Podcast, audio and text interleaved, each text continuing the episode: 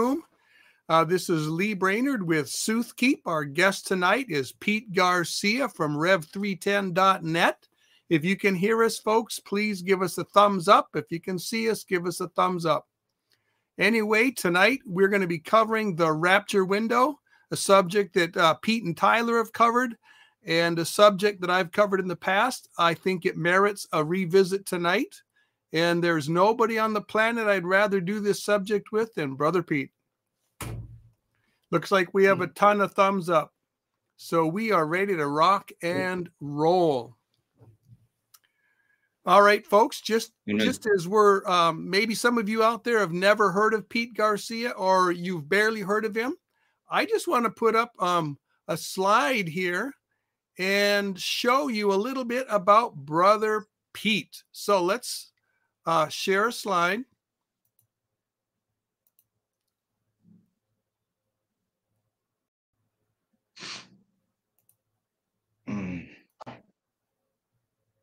And I'm going to share that slide. All right. Mm. Let's uh, put this up just a little bigger. There we go. All right. So, folks, right. you can so, see. Folks, you now, why do we have an echo here? I'm not sure. Anybody have an idea why we have an echo? Well, it's gone now. It's gone now. No, it is not no, gone now. This not. is crazy. Um, How's it now? Um, let me try again. Now, Pete Garcia, he wrote for the Omega Letter for many years. Yeah, I think it's gone now. And his website, I told you before, it's revelation310.net. If you've never been to his website, folks, do yourself a favor. He's got a ton of fantastic posts. Most of them are by himself. He has a lot from Brother Randy Nettles and he has some from other folks. Pete's also the author of the Hobo series and a book called The Disappearing. Both are well worth a read. Um, Hobo, if you like fiction, and The Disappearing, if you love the Rapture. Pete's also a regular interviewer and interviewee on with YouTube Ministries, and he's a conference speaker. Now, for myself, um,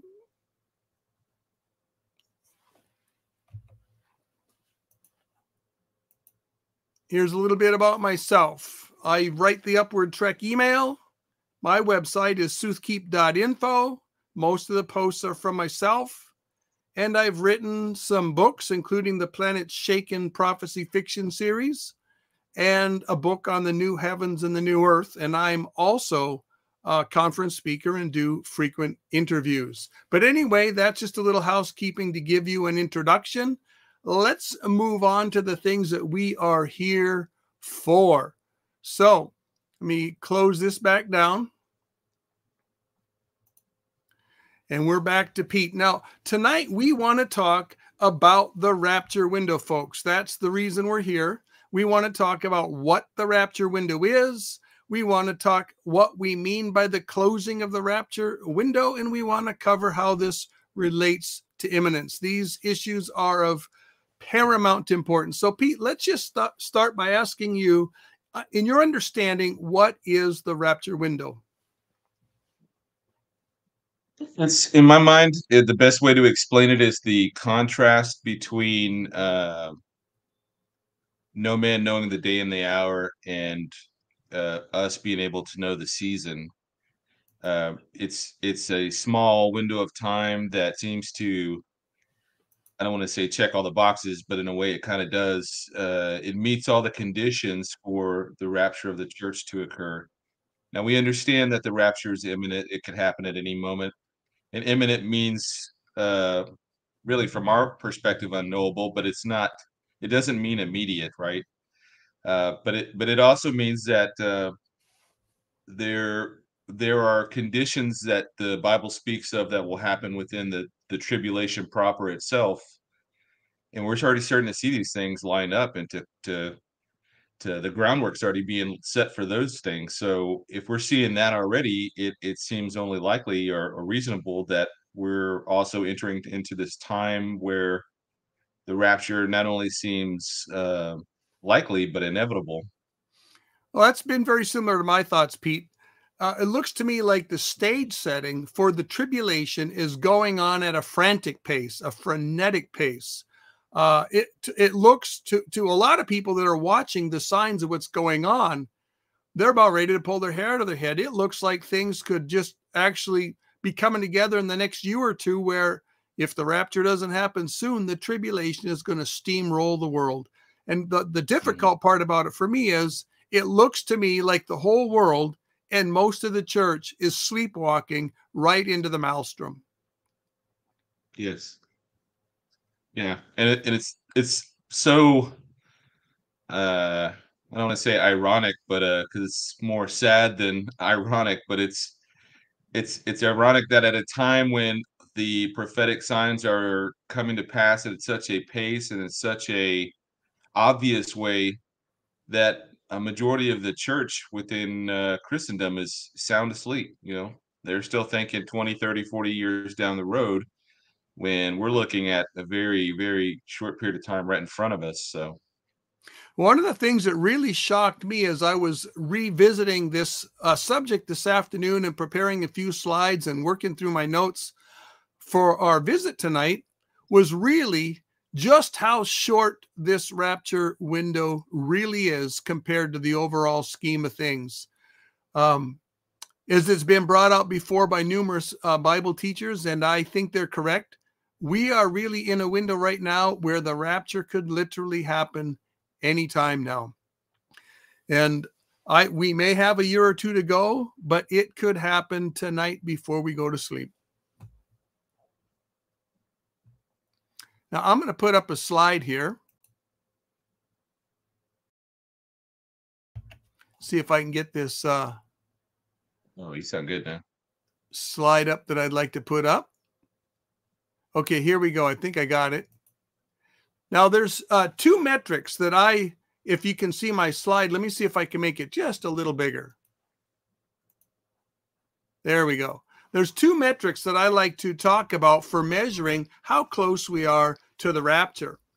And the first one is the temporal measuring sticks. In other words, we're actually measuring time. And the two things I like to use is the six day or the 6,000 year program, which, uh, if we're dating from the cross, and I'm I'm pretty sure that 33 AD was the year of the cross, and you measure up 2,000 years from there because there was 4,000 years from the garden to the cross, then we're we're getting real close. I mean, if 33 AD is the beginning of the kingdom, then 2026 is the beginning of the tribulation. So we're getting very close. The other one is the fig tree generation. And Pete, why don't you tell folks about the fig tree generation? All right. So for uh, and I, you know, when I was doing this uh, previously with Tyler, I had not say it, it was an epiphany or anything like that, but it was just a way of relooking at something. And for me, the the when Jerusalem was destroyed in uh, 70 AD and the the population was scattered and the temple was destroyed, um, that just something re- was uh, reminiscent to me of them being cut off. It was like a cut off generation, and and you look, I looked at them from 70 AD through 1948 as really being part of that cut off generation. It's just as cl- just as that um, that generation came to an end. Um, we start seeing signs for that in the um, lead up to their uh, rebirth as a nation. We started to see that in 1897 with the first Zionist Congress. We start to see uh, tremblings and shakings going on with World War One because then all of a sudden the Ottoman Empire gets sucked into World War One, and they had previously controlled all of the uh, the Holy Land and, probably most of the Middle East. Well, they get defeated, and then next thing you know, um, their empire is being carved up by the victors, right? The French and the British. And between World War One and World War Two, we start to see this renewed interest in making uh, Israel a nation again, but we also see the the really the horror of the Third Reich rise up. And who did they take aim at? They took aim at the Jewish people, and Hitler was demonically possessed to uh, to to try and wipe out or annihilate them. I think Satan could see what was coming, and just at that point, it's it's funny as is is is as um, as uh, Germany and the Axis powers lose, uh, and and they knew their fate was being um, you know was they were down to the last uh, few holdouts there in Germany. Um, it, it it it seemed that uh, Satan, whoever was possessing Hitler at the time, departed from him. You know, he, I believe he was possessed, and, and, what does he do in desperation? He kills himself, and then the war in Europe seems to be over. We know the war in the Pacific dragged on for a little bit, but um, there was just enough sympathy as the as the uh, the victors, the Allied powers came in. I think I said Axis powers earlier, but the Allied powers, the U.S., the British, and the Russians, as they came into Europe and started to discover these concentration camps there was just enough world sympathy right after World War II for them to allow the, the vote in 1947 for Israel to become a nation again, to, to declare their, to, for their nation to be Jews to go to, right? And uh, we see their rebirth 1948, May 14th. And ever since then, they've been, uh, you know, uh, they were struggling from day one. You know, they were getting attacked. They were going through, they've gone through several wars um, but this is the victory nation. This is this nation that is going to be brought back in unbelief, as it talks about in the, in the uh, Valley of Dry Bones prophecy in Ezekiel. And uh, at this point in time, where we are now, it's right at 75 years, I believe. There's this the Jews finally becoming. They're coming into this. Uh, there's like this messianic fervor that they're beginning to um, embrace with you know with the things like the red heifers being discovered and all these other stuff that are going on uh, the temple mount institute the temple mount faithful this desire to rebuild the temple is growing and uh, we're going to see this culminate i believe right after the rapture of the church do you th- see a prophetic connection between that time uh, when the lord cursed the, the fig tree and it died and the death of Israel. Do I see a a um, comparison? Is that what you're saying? Yeah, yeah, yeah. Um, you know, in in uh, I want to say it's in Matthew 26, if I'm not mistaken. The Jews, when they were, you know, telling Christ or telling Pontius Pilate that they wanted to crucify him, they said, "Let his blood be upon us and our children."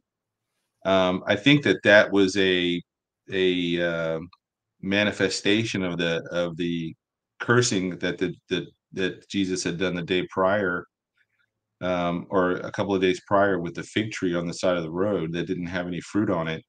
And we know that Jesus spoke of the fig tree uh, in his parables. Um, he talked about the uh, the um, the vineyard master wanting to cut this tree down, and and the the vineyard keeper was like, "No, let me uh, give it another. Let's give it two days, and if it doesn't, then you know we'll um, we can throw it into the ash heap or whatever. And so I, I think he, I think he was very uh, reminiscent of, or not reminiscent. He was very uh, uh, observant of the the precarious nature that that generation was in, um, because of their lack of faith in their their um, willingness to crucify their own Messiah, and they were un they were un um, unaware of the times in which they lived in. You know, Jesus chastised the Pharisees in Matthew 16 for, for being able to look at the sky and, and sort out the weather, but they couldn't recognize the time that the, their Messiah had come. And, and it was very, you know, if they if they understood the Old Testament, um, we see the very first example of, of, of having a prophetic awareness of God's time uh, with the arrival of the uh, the Gentile uh, wise men that came from the east when Jesus was being born they had a you know I don't want to get into the backstory of how they knew, but they have an they had an understanding uh, that it, not only what the star was and what it meant, but the timing around it. They were they were waiting for this thing to happen. And so we see the Gentile wise men coming from the east. They come to worship Christ, the one born King of the Jews. And yet the the, the Pharisees that were serving there under King Herod uh, didn't even walk with them to go see this supposed king being born or you know being being there uh, in their midst. And they had no idea. They kind of just blew it off like whatever you know it's some old antiquated prophecy. It doesn't mean anything. Well of course we know that his birth changed everything and it changed human history. Amen. So I, I think we're in a similar predicament these days with the modern the modern church and when i say modern christendom i don't mean every Christian out there. I just mean the the larger denominations and, and the mainline churches who really think prophecy is a waste of time. They don't have any sense of where we are in time. And for them, life is just going to keep going on and on, you know, 30, 40, 100 years down the road. And they're just really invested in this world. And uh, they're invested in, in uh, the, their own little kingdom building in the here and now. That's really a, a tremendous problem. This concept of kingdom building. That's not merely people who um, own a kingdom or dominion theology like the New Apostolic Reformation or classic postmillennialism. But it's true of a, a lot of people that haven't really gotten very theological about it, but they're all about what they can do in this world, for this world, and for themselves. And, you know, it's so contrary to the message of Bible prophecy that our king isn't trying to encourage us to fix this world with our own tools. He's telling us to uh, fix men's hearts with the gospel, get men saved, see them called out of the world, because he's going to come and establish his kingdom.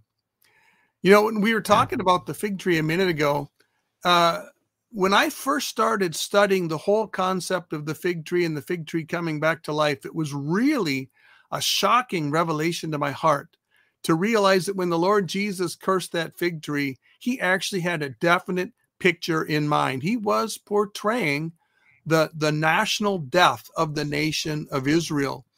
And then when you look at the fig tree blossoming again and coming back to life and, and budding, this wouldn't really make a, uh, it'd be an okay illustration in and of itself. But when we're talking of a tree, a fig tree, the national fig tree that was dead, and now the dead has come back to life, uh, what a tremendous picture this is. And really, folks, this is why so many prophecy teachers tell us that the first and foremost sign where we really enter into the last days was the rebirth of Israel. Yeah, and I mentioned this on my uh, uh, previous uh, discussion last night. Um, you know for the the life of the church over the last 2000 years i kind of went through the centuries and looked at what the church as a body of believers what were the major issues that they faced in their day and in say for instance the first century the big issue that early church um, the early church was facing even when the apostles were alive was the judaizers coming in and trying to implement you know add the law back into um into the uh, message of uh, salvation by grace through faith. And in the second and third centuries, we see Gnosticism become really the, the main protagonist or antagonist of the day uh, against the early church, trying to mix in uh, pagan influences and so on down the road. We start to see through the centuries that uh, every era of the church has had to face these kind of major issues. And here we are in the last days, and um, it seems that we've we've been whittled down to um, i mean there's obviously there's a whole host of things that we're divided over but one of the major issues is eschatology. Now that we have this understanding of the last days in a way that even the smartest men in the 16th 17th 18th century um, you know the average layperson today has probably has a, a better understanding of just the general prophetic picture than they did simply because of when we live.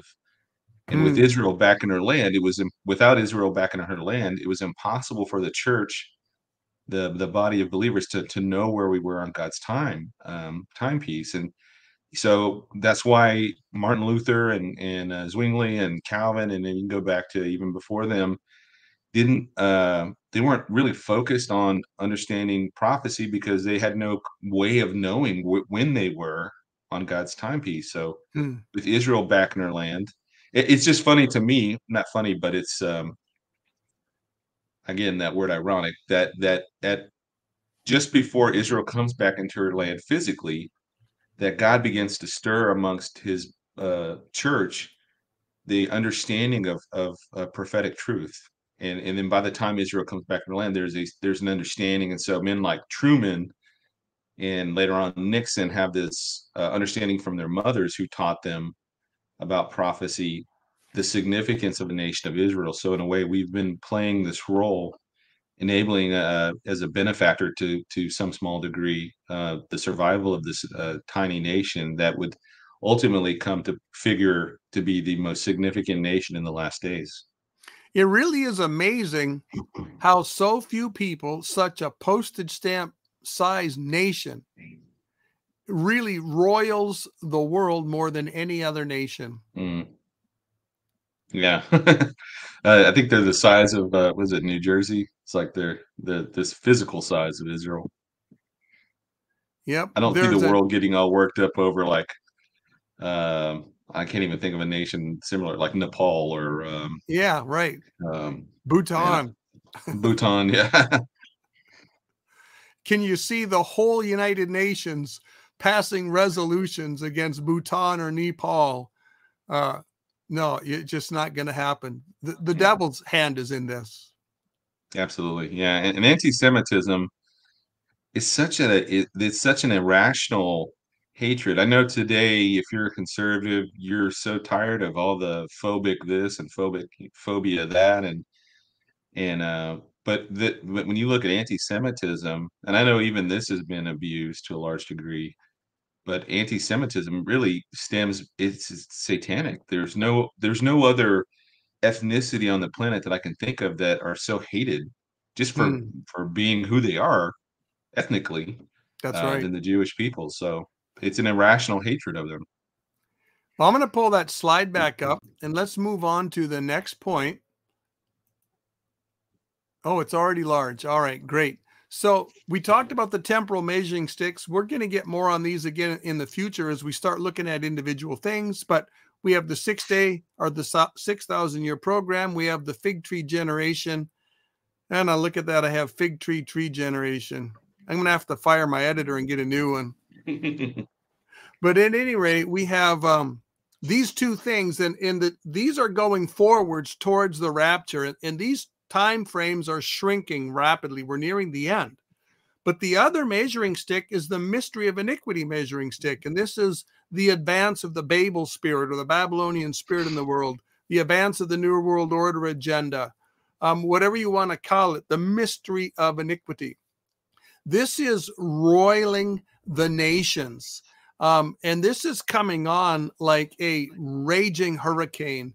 Uh, we've already got gale force winds blowing on the shores of America and Canada, Australia, England, Europe, uh, parts of the Middle East. And the winds are not going to abate, they're only going to intensify. Um, why don't you, Pete, just kind of walk us through for a, a few minutes just the basic outline of what you see is really happening, a big picture overview of the mystery of iniquity coming over the world. Yeah, I've, I've kind of uh, phrased it the antichrist zeitgeist. It is this the spirit of the age, and it's this spirit of lawlessness and wickedness that uh, it's really been um, you know if you want to consider it a storm it's been blowing since the early 1900s but it's really it's to the point now of her hurricane force winds and it's becoming so obvious that even non-believers are asking the question um, you know talk you know naomi wolf who's a famous uh, uh, writer and, and, speaker and a, a news figure uh, is asking the question you know have the have the are the gods here the old gods are the demons is the world full of demons is it taking back over? Um, because they see the just overt embracement of uh, wickedness and in such a degree that it, it, it defies common sense anymore and it's not just in one nation here or there it's it's sweeping the planet and, and we're here you know we're about to come into the month the dreaded month of june which has been uh, hijacked by a particular uh, group that like to celebrate their perversity uh, and they want to throw it in your face and it and it's being done. It's going to make you sick by the time we get get into June. Um, and they're celebrating this the same the same sins that God you know wiped out cities for is now become uh, something to uh, to embrace and applaud by the world, and they have they've they've wholly bought into this idea. Um, and I don't want to even give it the credence by speaking its name, but this wickedness is um, what was considered an aberration, what was considered a uh, a thing that was shameful, is now being paraded as something to be um, held up as uh, and honored. And so I, I just think it's it, you know, it doesn't. It I don't even think it takes a Christian anymore, a spirit-filled Christian, to see this. It is becoming so obvious that um, the, the people are taking notice of how wicked things are becoming, and there is to. Um, that's just one aspect. And we look at the violence that's that's uh, spread out uh, around the world. I think that mirrors a lot to the days of Noah, of just how much violence is going on in the world and how much violence is set, celebrated in the media. And as you know, we we kind of look back at the Romans as uh, barbarians for having their Colosseum, but I think what we've done this far in terms of entertainment is far more egregious in poisoning the minds of men than anything that the Romans ever did. Hmm. Um, and you know, it, it's it's it's everywhere. You can't. There, there's nowhere to escape it anymore. Um, and it's it's like this um, this spider web that's been laid over on top of the planet that there's no escaping from. And and nations and you know nations aren't christian right? They're, you can't have a christian nation per se but you can't have a nation that um, has uh, in its um, foundation a judeo-christian moral um, ethics you know built into the laws and into the culture and uh, I think we've seen that here in the United States largely being eradicated over the last uh, hundred years. And what's being replaced is this postmodernism that says you can't know the truth. There's no absolute truth. There's no objective truth. There's no way to your truth is your truth and my truth is my truth. And so we've gotten into this whole harebrained idea of uh, there are many truths. Well, then you know what follows postmodernism is this embracement of paganism. Yep. As Charlie Kirk um, you know, once said, you know, if you have many gods, you're going to have many, many moralities and many truths.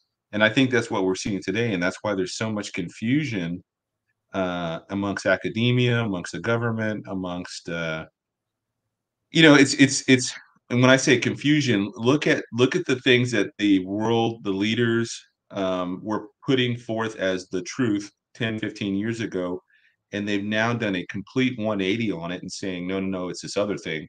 And they deny to your face um, the, the, the very statements. You could play a video clip of them saying these things and they just like oh that doesn't mean anything anymore. You know that, is the the insanity that we're seeing across so many different subjects and topics whether you're talking about gay marriage you're talking about global cooling and then global warming and then now we're into this kind of catch-all uh, climate change um, you can talk about uh, the the the the hypocrisy in in chastising us for having an SUV while they jet around the world in their private private planes and go to these real fancy conferences and really figure out ways to uh, get us back to living in huts and and and uh, you know not having a heater, not having an air conditioning, and not eating meat. You know they want us back to eating bugs and you know whatever. It's just it is insane the things that we're seeing today. One of the things that I've been watching over the mm. last year is the exploitation of children. Uh, yeah. It is right now the exploitation of children is the number two black market trade in the world, and it is not far behind drugs. Uh, a video that I watched recently brought out that the attitude of those that are have historically been running uh, arms uh, on the black market and running the drugs their thinking is if i sell cocaine it gets used once and is done. If we sell children uh, they can get used five or six times a day for months on end. They're they're looked at as exploitable products. And what's terrifying to me about this is in the ancient Greek and Roman cultures. Pedophilia was not just something that was tolerated. It was the cultural norm. It was it was the rarity that um, adults, whether males or females, didn't engage in it at least from time to time. Um, that was the rarity. Your your typical Greek and Roman citizens did engage in it, and they did heterosexual and homosexual in, in this thing it would just it was accepted and uh, you know 20 30 years ago some very prescient prophecy teachers pointed out that hey if if we give in to the lgbtq movement This isn't going to stop with just homosexuality and they'll be happy. It's not going to stop with lesbianism. They're going to be happy. It's not just going to stop with the tranny lifestyle and they're going to be happy. This is mm-hmm. going to keep going until sex with minors is made legal and there is no minimum age. Uh, or, or it will be extremely low if there is an age. And th- this is where the global cabal in the um, deep state want to go. It's it's amazing to me that whenever people start uncovering these stories and get serious about it, they either get silenced by being paid off, or they get silenced by disappearing, or they get silenced by committing uh, suicide. Whoop, let's get both fingers in there. There we go. Whoop, come on, suicide. Get the quotes in there, the air quotes. Um, and th- this is just the way this world works. And what it tells us, folks, is that the evil is far more um, dominant in America than we think because our government is so far gone in these things that they have no intention of fixing the child exploitation problem. Um, yeah, yeah. Even even if you look at Jeff, Jeffrey Epstein's list of uh, people that he used to his clientele list, is still not been revealed. You know how many years after the fact. Uh, it, it shows you what the depth that they'll go to cover these things up for the rich and the powerful and and the fact that they are they are refusing to deal with the southern border which is a a highway of human trafficking particularly with children shows us that this present administration is absolutely not serious about dealing with this problem because they they they need this. You know and you're right they're not going to be satisfied. And, and, in my opinion it's even going to go beyond pedophilia. It's going to go to uh, sacrificing children in in a bloodlust that's that's where ultimately it's going to end it's going to go back to like the days of of baal where where you know people are putting children on these golden statues that are burning and ultimately that's kind of where i think this ends up if if the lord doesn't intervene and tarry or if he tarries which i don't believe he will um, i think that's ultimately where this will go um, mm. in the hmm. next decade or so where they're going to tr- try and argue for this that we should be sacrificing children again um, and that's that's i think where the end state goes to yep and that's you know it's already been being done for decades in the closet it's yeah. going to come out in public yeah. Yeah, somebody in the chat mentioned Moloch. Yeah, and it's the Baal Moloch. I mean, there's so many different gods that that that demanded the the blood of children. Um, you can see Satan's fingerprints all over that. Well, I'm going to pull up another slide and uh, see if I can just do this. Nope, that doesn't work. So I'm going to go over here and hit the escape button and hit the next slide. Here we go. Here is my slide that illustrates the rapture window. You can see on the left-hand side that we have the two temporal uh, gauges, the 6,000 years and the fig tree generation, and the clock shows we're just a few minutes to midnight. In the middle is the rapture window, and on the right-hand side, we have uh, the mystery of iniquity and the New World Order agenda racing towards us. So um, the 6,000 year clock is moving forwards towards the rapture date. And we're on that basically going forwards. Or it's kind of like riding the crest of the hour. Uh, it, what it reminds me of is like a surfer riding the crest of a wave. And we're riding the crest of this time wave forwards on the fig tree generation, the 6,000 years. And we can see that this wave is getting ready to crash on the beach of the tribulation but at the same time, the the um, shoreline is racing towards us. Um, now that doesn't happen in real life, but in my imagination of the tribulation coming, we have the reefs of the mystery of iniquity and the New World Order agenda racing towards us. And if the Lord doesn't take us up, then these surfboards are going to go slamming into this reef covered beach. Yeah, that's a good picture. I haven't seen it before. Um, but yeah, we have we you know, and I've I've used this example in the past where um, when we talk about Satan, and uh, his uh, ability to maneuver in this world. He is like a a man going down a river, and he has the uh, the liberty or freedom, so to speak, um, the leash to go between the two uh, shores of this river on this boat. He can kind of go back and forth, but ultimately the water, the, water is pushing his boat down the road, and that water is time.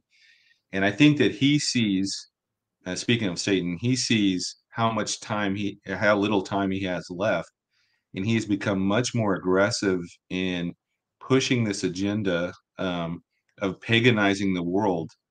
And and I think, and this is just my own theory on this, but I think that he is really hell bent on removing as many Christians from uh, prominent places of power, particularly in the United States, because of of the uh, rapture, and he wants to have as little uh, disruption to this present uh, age, so to speak, as possible because he knows how little window of time he has on the other side of the rapture of the church. So he needs as little disruption because immediately after the rapture, he wants to begin to set up his kingdom to solidify his control. Hmm. So we see that we see echoes of that now, foreshadows of that in removing anything from about God from from the halls of power in the United States, where it used to be very prominent.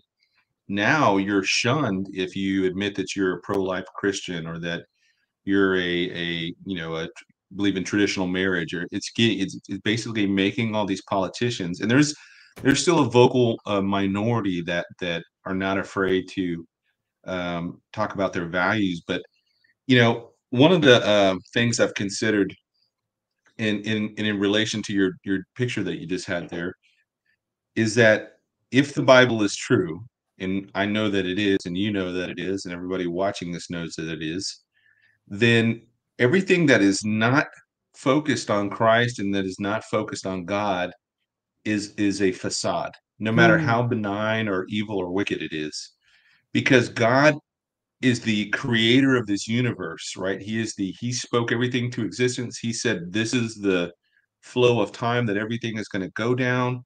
And we we too are maneuvering between the banks of this river and time is still pushing forward and there's no way for us to to you know the the cliff is up ahead the, the waterfall is up ahead. And we we can see that. We can look forward and say wow that's coming very close. We're, we're getting very close to this and it's danger we're trying to warn people hey we need to get off off the boat get on the shores of christ and and uh, the world is just partying like they're tubing down the river with their you know six pack and their cooler floating next to them like in radio blasting. They have not a care in the world and they're about to go over the waterfall. But the the the issue with um, us being propelled forward is that we still live in the in the world in the universe that god created and all, everything that the bible spoke of is true the history that's Im- embedded in there the archaeology the the the cultures, the everything that the Bible discusses is is true. And if there's any groups or there's any people out there right now that that uh, dismiss it, they're living in a facade. They're not dealing with reality. Hmm. They're not they're not dealing with the world that that is. They're trying to to and and and it's very subtle and it has been very subtle for the last you know 150 years really since probably darwin's uh, the descent uh, the what is it the origin of man or whatever his book was the descent of man yeah um, began to put forward this idea that that you know we were just here accidentally that that time is uh that man is slowly evolved over millions of years and they began to really set the things of god aside. And now god is kind of pushed into this tiny little corner but that doesn't that doesn't diminish the reality that god is still omnipotent omnipresent and the things that he says are going to happen are going to happen regardless. And you know i know people like us uh, for the last you know 50 years have been you know sounding the alarm and you it's starting to fall on deaf ears where people say no you guys have been saying this forever but but in reality we're we are right there now. Um that's exactly and, and, right and it's it's it's now people have become very uh, tone deaf and they don't want to hear it anymore and now the wickedness is to such a level that they're refusing to acknowledge the craziness in the world is is equivalent to them just you know, being willingly ignorant and burying their heads heads in the sand and, and you know, closing their ears and and saying, "No, no, no, no, I don't want to listen to this anymore." Um, but that doesn't deny the reality of what's happening and how fast we are uh, rapidly approaching this this uh, coming storm. It to me, it's really a shocker how people can walk in the sewer of this world and not feel like throwing up not not be embarrassed not be ashamed not wanting an escape route. Uh actually loving this world it's really kind of sick. It is yeah and and you know i've attended churches where the guy you know uh the the preacher would uh i think it was when um roe v wade with roe v wade was overturned and he did not even applaud that. This is a preacher. What he was more concerned with was the messaging, uh, kind of after the fact, that we should still uh, uh, care more for the freedom of, of choice than the, the fact that uh, millions of children will be saved because of this simple change in policy. You know, and he's not alone. I mean, that's when you look across the the uh, the the uh, field of view with all of these major and prominent pastors and teachers that have national platforms who are either silent on the subject or when they do get pressed into a corner uh, kind of lament the fact that roe v wade was overturned and mm. and it just it shows this the sad state of affairs and it's very uh, uh, to me it's you know because i believe the seven churches align with the the ages over the last 2000 years that we're in this laodicean age where there just there isn't a care, there isn't a concern for the things of God. They're more concerned about physical wealth and prominence and relevance in a culture that's you know hell bent on suiciding itself than they are with standing up for the truth and standing on God's word and standing um, with the oppressed growing minority that that is the remnant body of believers. They they don't want anything to do with this. If you, I guarantee you, you could pick out ten major churches in your city where you live and you go in there and you you have a, one-on-one meeting with them and you want to say hey i'd like to to introduce um, and see if you guys first of all do you guys teach on the uh, bible prophecy and, and, warning people about where we are in the timeline nine out of ten would just tell you they don't they don't have time that's not something that they're focused on it's a distraction blah blah blah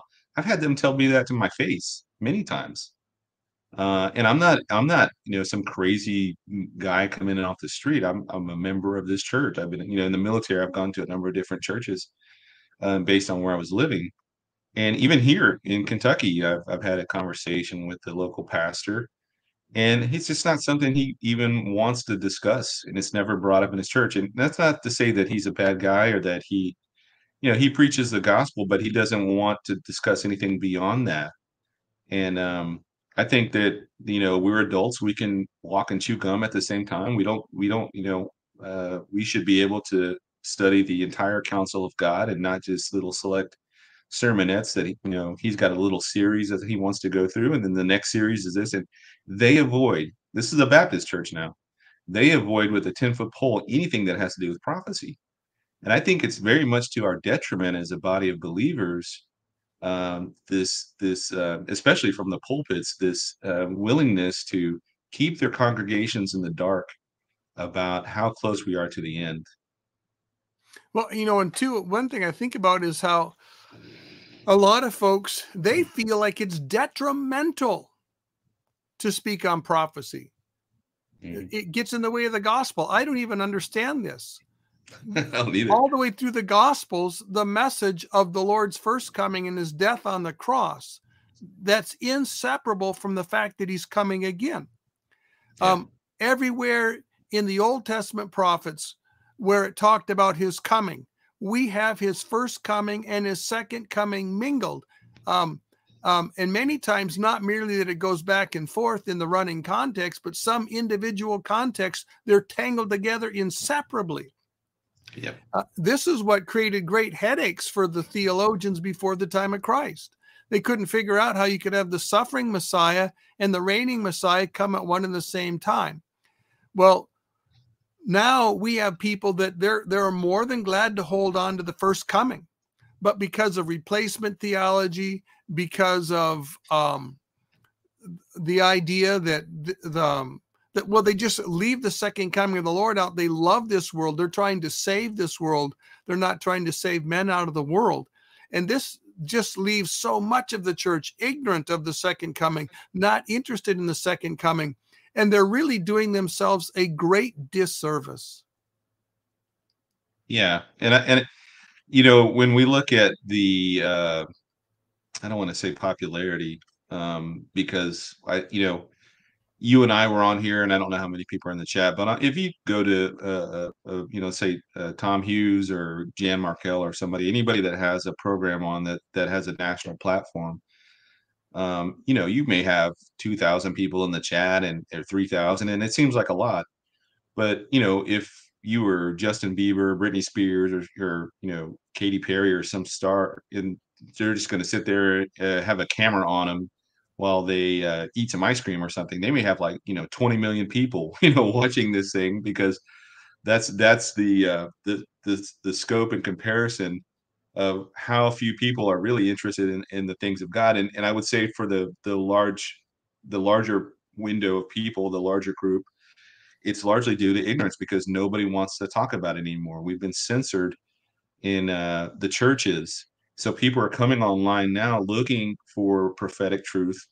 And there there is a handful of teachers out there that are still holding true. And there's also a growing um, um, um, horde of those that are that are just preaching all kind of crazy stuff, you know. And so that's mm-hmm. how Satan does it. You know, he he realizes this medium that we have now is a open door and he's either trying to shut it or he's trying to throw so much confusion into it that people are just going to be scattered about and um and you know really that's that's their that's his tactic now he can't shut this window he can't shut this door um so now he's going to flood it with misinformation and um and we see the you know there is a many groups are starting to become very active online uh lds jehovah witnesses um seventh day adventist uh, any number of cults um, that will start to peel off believers. Anything that's good, anything that gets the gospel out there, Satan is going to go after that wholesale and he's going to attack it. And, if he can't shut it down, he's going to just flood it with confusion. Hmm. So it's very it's very important for believers to read their Bibles, to be discerning Christians, uh, and to be careful um, where they put their eyes and ears to and who they listen to and give credence to. I don't want anybody to follow me. I want people to um, study the scriptures for themselves. If I say something um, that they they should be able to go back to scripture and say, "Is this true? Is what Pete's saying true? Hmm, Can amen. he validate it with scripture?" And don't just follow me to follow me. I, I'm not anybody to follow. I follow Christ. I'm just, you know, I'm like you. We're beggars pointing uh, people to where they can find the free bread, and that's you know, it's Jesus. That's not me. Amen. Um, but there's there's so few teachers these days uh, and we, we seem to be coming smaller and smaller. Um, I mean, and just in my brief um, ministry thus far, you know, 15 years, we've lost a lot of great teachers and a mm. lot of great, um, um, you know, Jack Kelly, Jack Kinsella, uh, Dave Hunt, uh, J.R. Church. I mean, there's a whole number of guys, Chuck Missler. Um, you know, not not uh, anybody's fault, largely due to to their own ages and stuff. But you know, we stand on their shoulders um, and uh, but we we we seem to be a, a growing minority, so to speak, um, that is still warning people about what's coming and how soon things are happening. Yeah, the number of men that are 40 and under that are raising up to fill the mm-hmm. footsteps of those men is few and far between. Yeah. Yeah. Amen. You know, one thing I've been thinking about when it comes to this world being filled with iniquity and this growth in iniquity being one of the signs of the times that indicates the rapture is near. Well, how does it indicate that the rapture is near? Because we know there are no signs that specifically point to the rapture. The, the rapture has no sign that says, okay, now you're six months from the rapture, or now you're two months from the rapture, or the rapture's tomorrow. There is no sign that will say that. But yet, we we do see these signs, and they're setting the stage for the tribulation. And we know we're going to go up before that stage is fully set because once that stage is fully set, the curtain's going to open. And so when we're looking around at this world stage and we see the mystery of iniquity increasing, it reminds me of Matthew chapter 13 with the woman who hid the leaven in the lump of dough. And that mm-hmm. leaven will eventually work its way through that entire lump. And when it works its way through the entire lump, now it's time for the kingdom to come. Well, we're rapidly approaching that day. Uh, we are not far away. And so when we look at this evil developing in the world, um, it's breathtaking, but not in a good way. It's breathtaking in a bad way. Um, it's startling to me. I, I look at how when I was a young believer, and I spent some time in California in the early 80s. I, I had grown up in Montana and in North Dakota and spent time on military bases where there was a great deal of conservatism even amongst those that were voting Democrats. They were conservative today. Many of them were more conservative than Republicans are today. And mm-hmm. so when I went to California and spent time in areas like San Francisco, I was in for a rude awakening. I saw things I could not possibly imagine. And folks, what I saw back in San Francisco back then that practically gave me cardiac arrest. Now, this is saturating every major city, every major university in the entire country. In uh, but not only America, Australia, Canada, England, Europe, many of the big cities in South America. This is going global, and we are uh, we're no longer on the verge of the days of Sodom and Gomorrah. We are now in the days of Sodom and Gomorrah. Yeah, and and I, I think when for me the easiest way to point somebody to the signs of not the rapture but the signs of the coming tribulation is when you step back and you look at where everything is trending towards i think it's easier to show people uh, for example if you look back 100 years ago or 100 uh, what is it 120 years ago to the turn of the 20th century and you look at the total number of banks that are out there, the total number of media outlets and newspapers, and, and everything's independently owned. And it seems like crisis after crisis, you know, smaller things, smaller banks, smaller newspapers, smaller television stations, smaller this and that, they get gobbled up by the bigger ones. And, and pretty soon, we're now kind of reduced down to six major media hubs in the world that control all the messaging, that control all the narratives. Um, and and we see everything trending toward fewer and fewer hands controlling more and more of the world's power. And that the big picture view of things trending is is uh, we, you know i could point somebody to revelation 13 and say look here we were here we were you know 100 years ago here we are today where there's now you know six major companies that control much of the world that's right uh, and and not just that but look at the major issues for today. You know, we have two big crises that are looming. We have this, you know, health crisis that's going on, and they're demanding digital identification. They're demanding that everybody gets synced up with some kind of digital ID. And then the other one is the major banking crisis where the traditional 20th century currencies are beginning to fail. And they're failing because of all the debt that's been piled on um, due to bad policy for decades is now caught up to us. There's no more uh, road to kick the can down.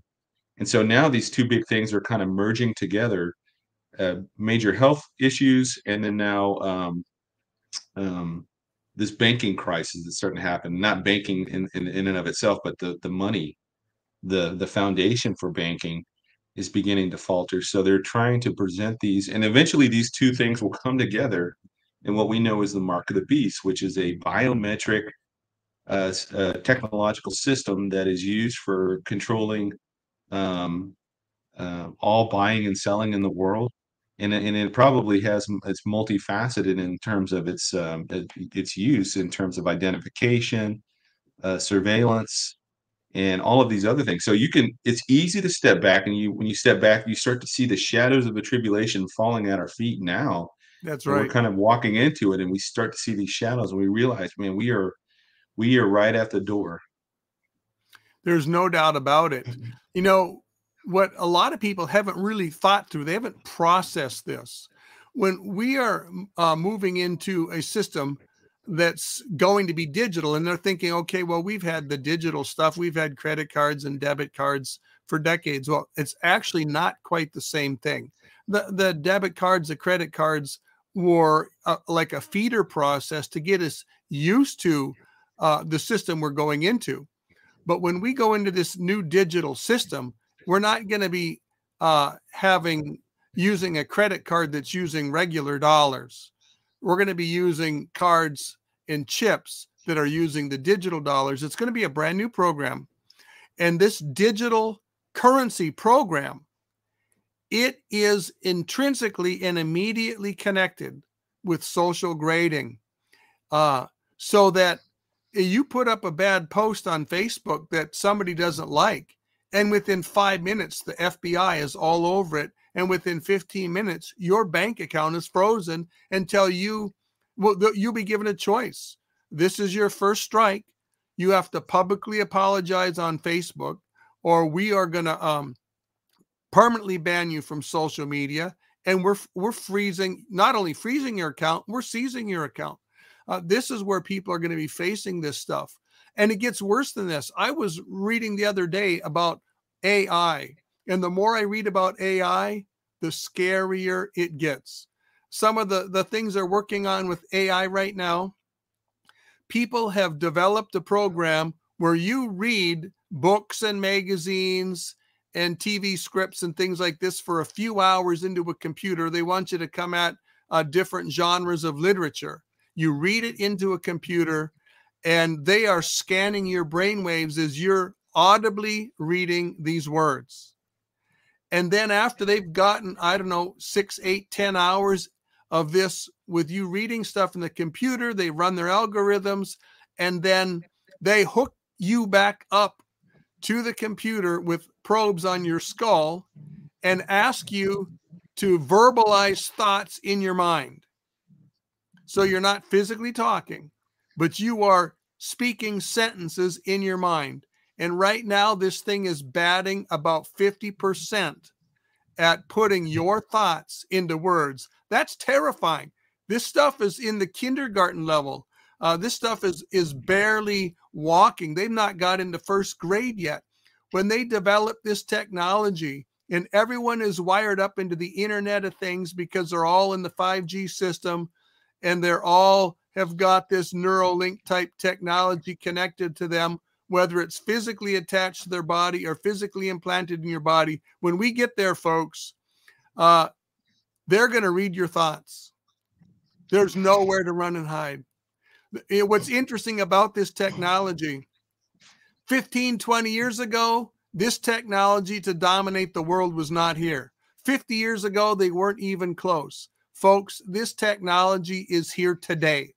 It's here today. Yeah, and and I like the uh you know, I like the sentiment a lot of people have today with uh prepping. Like I I I I believe that being uh prepared for storms and for um nasty weather, things like that, is being prudent, and I think there's nothing wrong with that. But there's a there's a lot of people who believe that um, that they're going into the tribulation and that they're going to be able to ride it out hmm. in a bunker or or in the mountains somewhere off grid. They don't understand the level of technology that that is going to be coming against them, um, and it's. It, de- it defies our understanding now because we we kind of have been uh, lulled into this sleep due to um, uh, gradualism, or you know, not gradualism, but um, then this normalcy bias. Um, that just because yesterday it didn't happen, they're thinking tomorrow it's not going to happen. But you know, we've also seen kind of uh, juxtaposed to that is this uh, slow boiling that's that's been happening over the last hundred years, where more and more of our freedoms are being removed and we're being desensitized to the intrusion that's being placed into our lives so that by the time it does come it, it's going to be too late. It's going to be too late for, for people to escape from. That's right. And you know uh, you know i do believe that immediately after the rapture there will be a small window of time where people are going to realize what happened and if they're smart, they're gonna they're gonna run for the hills. They're gonna get mm-hmm. out of cities. They're going to um, go to places where they can secure themselves for a short time. But as the beast kingdom and its 10 region confederacy or whatever solidifies its control back over the world, um, the technology they're going to throw at people is it's it's unlike anything that they've witnessed to. And, and the, the kind of the closest closest closest example I can use is in the uh, Polish ghettos in World War II. Um, you know, right before World War II, uh, really you know, went into its main thrust when the Jews were still being rounded up and put in ghettos.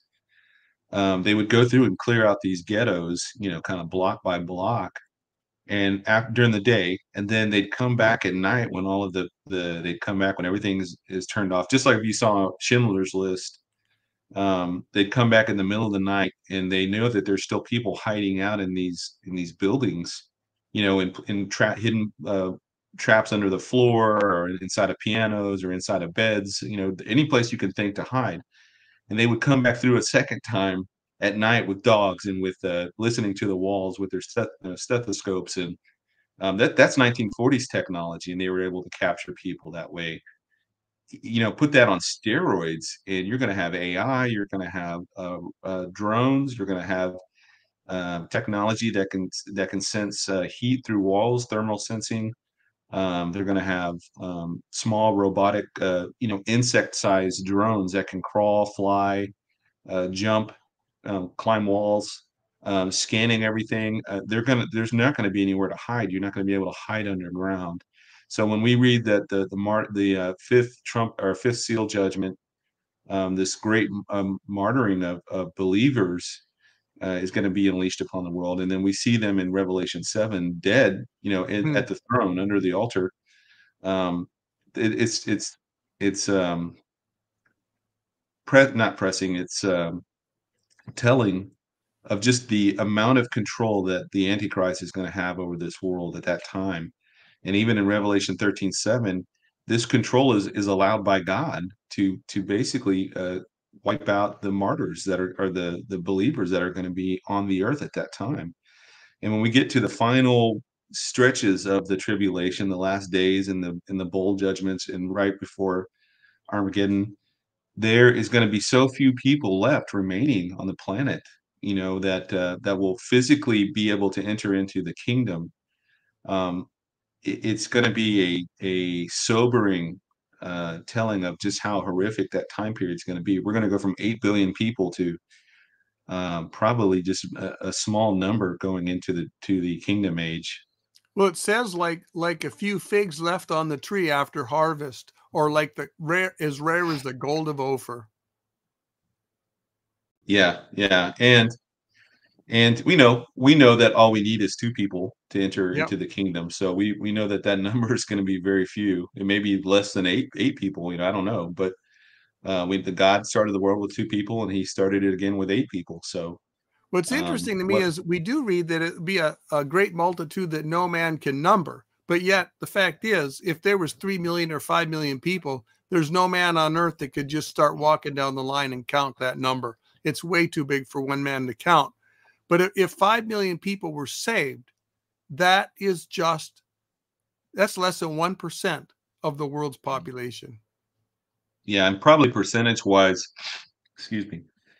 Um, I'd be interested to know what, what the number of, um, what the percent, I feel like I got to sneeze, what the percentages of Noah and his sons and their wives, um, based on that population of his day, which we we can't know, we but we presume to be at least in the low billions. Yeah. Um, versus what the percentages of of us going into the kingdom and those that physically survive the tribulation time period and will physically enter into the kingdom is probably pretty close, pretty pretty close percentage. So you're right; it would be somewhere under one percent. Hmm.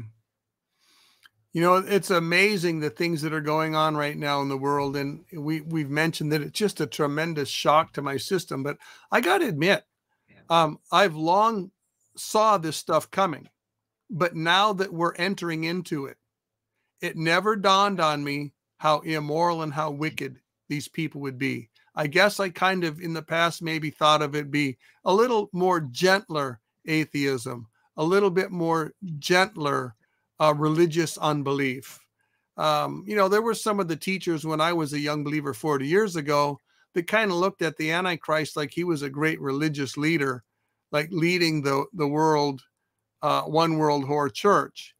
Uh, but most people uh, no longer hold that position, and I think they're correct. The, the one world whore church is going to be put to death in the middle of the 70th week, in the begin, middle of the tribulation.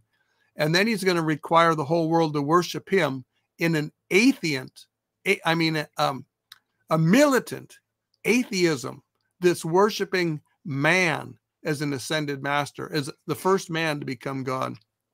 But uh, it's just a shocker to me how militant and spiteful and hateful the world is now towards Bible believing Christians. And this is just the beginning of the fire. This fire is going to grow hotter and hotter until the rapture of the church. Yeah, and it kind of reminds me of the Left Behind series, and I, for all the good that it did, and it did a lot of good, it did a lot of good in waking up a generation of people to recognize what's coming. Um, the the only detractor from that is how how uh, gentle it presented in the last days yes. as being. I, I don't. It's sort of whitewashed how wicked and violent and evil and dark it was going to be. So here we are in these times, and you know, uh, Jan Markell, you know, always ask the question, you know, well, what did you expect the last days to be like? I mean, Paul said they would be perilous times. That's right. Um, and I think that that word perilous, and I don't have the Greek in front of me, but is the same kind of um, uh, sentiment that was used of those uh, demoniacs at the Gadarenes who were just inc- incredibly violent and, and, and crazy. Um, that that's the same sentiment, and we are seeing. I mean, you know, I, I've I've long believed that the mid twenties would be the time frame for the Lord to return for the rapture. Hmm. Um, I was influenced very early on by a guy named Don Koenig, and uh, who um, I loved his work. And I, he took all of these prophecies in a chart, and he basically took all the averages and and he took everything and and he just said, okay, well the averages seem to point to the 2020s, and then the second coming being the 2030s. And um, this was in 2007, and I think I read the article first in 2009 and you know at the time everybody was really ramped up about 2012 2011 um, 2007 i mean eh, you know and and then even getting into a few years later with the blood moons and all that but i've always i've always seen the 2020s as as the time frame and even in all my writings going back to 2011 um, i never i never got worked up over anything that happened in the teens I, I just didn't i didn't think that it was I knew that the Lord could return at any moment. That's not right. that's not to say that he couldn't come back, but I think in my heart of hearts, I always pictured it happening in the 2020s. And now that we're here, uh, it just it's so much worse than we we thought it could be in terms of. I've had to like completely quit watching the news. I just get so uh, my stomach churns and and I just get nauseous at the things that I'm seeing. Um, and I and I consider myself, you know, pretty seasoned in terms of of following events. I know the average person out there is has unplugged a long time ago because they can't they can't stand it anymore. And um, but you know, I see the 2020s, and now that we're here, um, you're right. It's it's it just it's far worse than we thought it could be in in terms of what they're trying to champion in terms of evil, trying to present evil as good and good evil and um, you know, from the highest offices in the world, we're seeing this. We're seeing every corporation bend the knee. We're seeing um, every major industry bend the knee. We're seeing major religions bend the knee to the world narrative, which is again ties back to this antichrist zeitgeist that they're all kind of buying into. And you're right. It's in the antichrist when he comes, he's going to be exceedingly militant, exceedingly arrogant. And uh, if you think a guy like Yuval Noah Harari, who you could Google any of his sayings and see how blasphemous. If he's not the false prophet, imagine how much worse the false prophet will be. Oh my I mean, goodness! This guy, this guy is already exceedingly blasphemous. Think about how much worse the false prophet will be, and then the Antichrist himself. So, um, we can get small glimpses now of, of just the level of wickedness that's going to be on the earth immediately after the rapture of the church. Yeah, it, it's going to explode. The rapture of the church is going to be like a grenade tossed into a foxhole. And uh, for a handful of people who knew better and didn't get saved, but it's going to be like a nuclear bomb of mm. iniquity mm. for the rest of the world. Yeah. I got one even, more. Go ahead. I was going to say, even before any of the judgments begin, just looking, if we just look at the window of time between the rapture and then the start of the 70th week proper, however long that gap is, um, whether it's months or a year or two, just the amount of wickedness and violence that's going to explode immediately after the rapture because of the lawlessness that's going to happen once everything starts to fall apart. Uh, well, you're talking millions and millions and millions of deaths um, due to violence, due to the the general lawlessness that's going to happen and transpire, the crime that the crime wave that's going to be sweeping the world, all the prisons that will be let let loose, um, prison systems, and at least in the United States, is going to collapse um, and then all of that wickedness will spread out. All the serial killers that were put away, the serial rapists, the child molesters, the the gangbangers, all of that is going to be as this system begins to fall apart. That's all going to be unleashed back up upon the population that's left behind, and that's before any of the judgments. You can imagine how scary things are today. You know, multiply that by a thousand, and that's what it's going to look like the day after the rapture. You know, Tyler put out a video uh, maybe a year ago or so, and I ago, I forget the name of the video, but one of his illustrations mm-hmm. was as soon as the rapture happens, it's going to be like the Hoover Dam breaking, and a whole flood of iniquity is just going to come washing over the world. Um, th- and that'll be from two causes. One, the testimony of the church is no longer here, and we are the salt of the earth. And two, the restraining hand of the Lord has been removed from the picture. And whether you think that that's immediately the rapture of the church in and of itself, or or whether you think like I do that it's um, that the removal of the restrainer is associated with the rapture, um, it's the same time. It's the same result. And when that's removed, that Hoover Dam is going to break, and that those floods of iniquity are going to rush across the entire planet. Now, I yeah. want to bring up a slide, Pete, because it touches on what you were talking about. In um, let's whoops, it didn't. Sh- there we go. There we go. Let me put this big. Okay, so you can see on this slide that on the right hand side, I have the 70th week with the arrow going because the 70th week is going to keep going for a while. It's seven years long. And then in the middle, there's the events between the rapture and the 70th week. And we don't know, this is unknown length. We don't know if that period of time is six months long or if it's a year long, a year and a half, two years long. And then we um, have the, the likely rapture window in there. And so, you know, overall, you see the blue line, the rapture window, which is the spring of 2023 right now, up to the spring of 2026 uh, it might go deeper into 2026, but this is just what I put on my chart. So you can see if if the end of that blue line in the beginning of the tribulation, let's just say it is a spring of 2026, just for the sake of illustration, and we actually have a year or a year and a half prior to that for events like Gog and Magog, Psalm 83 to happen, for the Antichrist to come to power and consolidate power before he starts the 70th week with this treaty. Well, that pushes us back. If it's a year, it pushes us back to the spring of 2025. If it's a year and a half, it pushes us back to the fall or summer of 2024. And you can see that the bigger that window is, the closer it pushes the rapture towards us. And once we wrap our minds around this, it really ought to get us excited about the soon coming of the Lord. Yeah, I, you know, I think, uh, you know, I'm not going to, you know, put thoughts or, uh, you know, try to put words in people's mouths or thoughts in their heads, but I think a lot of people uh, have disconnected the rapture happening one day and then the tribulation starting the next day. Mm-hmm. And, and you know, in Scripture, there's no uh, prophetic tissue, uh, tendons, or anything that connects the rapture with the official start of the 70th week. That's right. Um, there, the what the rapture does is it it it it um sets it's a cause, right? It sets the conditions for this present world order to fall apart and for the world leaders to come back together and then restructure it according to what the Bible says is going to happen. Now they're they're doing it for their own purposes, not realizing they're fulfilling prophecy, but they're going to settle on 10 uh, regions or 10 major nations, or, you know, they're going to restructure the world into 10 kind of centers of power.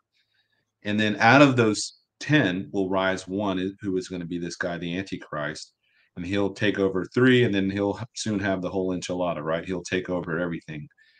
And we know that um, that those things that the Bible mentions, uh, Gog and Magog, Psalm 83, the rebuilding of, of Babylon, wherever this is, uh, whether it's a megalopolis and it's, you know, Babylon is now uh, from Washington, D.C. to Boston, or it's in somewhere in Iraq, or it's somewhere, maybe it's in a, uh, somewhere in the Middle East or in Europe. We don't know exactly where that's going to be, or, or if that's even going to stay that center for the entire, you know, 70th week.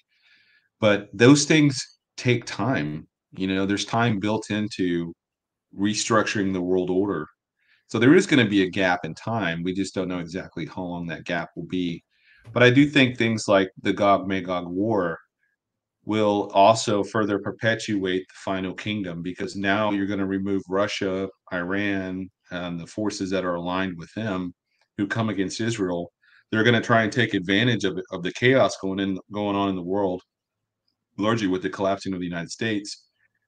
And they'll come against Israel, they'll get defeated, and that creates another vacuum. So now we have two different vacuums. We have the what was the the world order that was Amerocentric, and now you're going to have the collapsing of the Russian world order, hmm. uh, or the the Eastern you know world order sort of power. So now that leaves Europe standing and allowing them to call the shots. And I'm not saying that the United States is going to disappear off the map. The United States will disappear off the map in terms of our form of government, but the structure of powers and all that will still be here. The land will be here.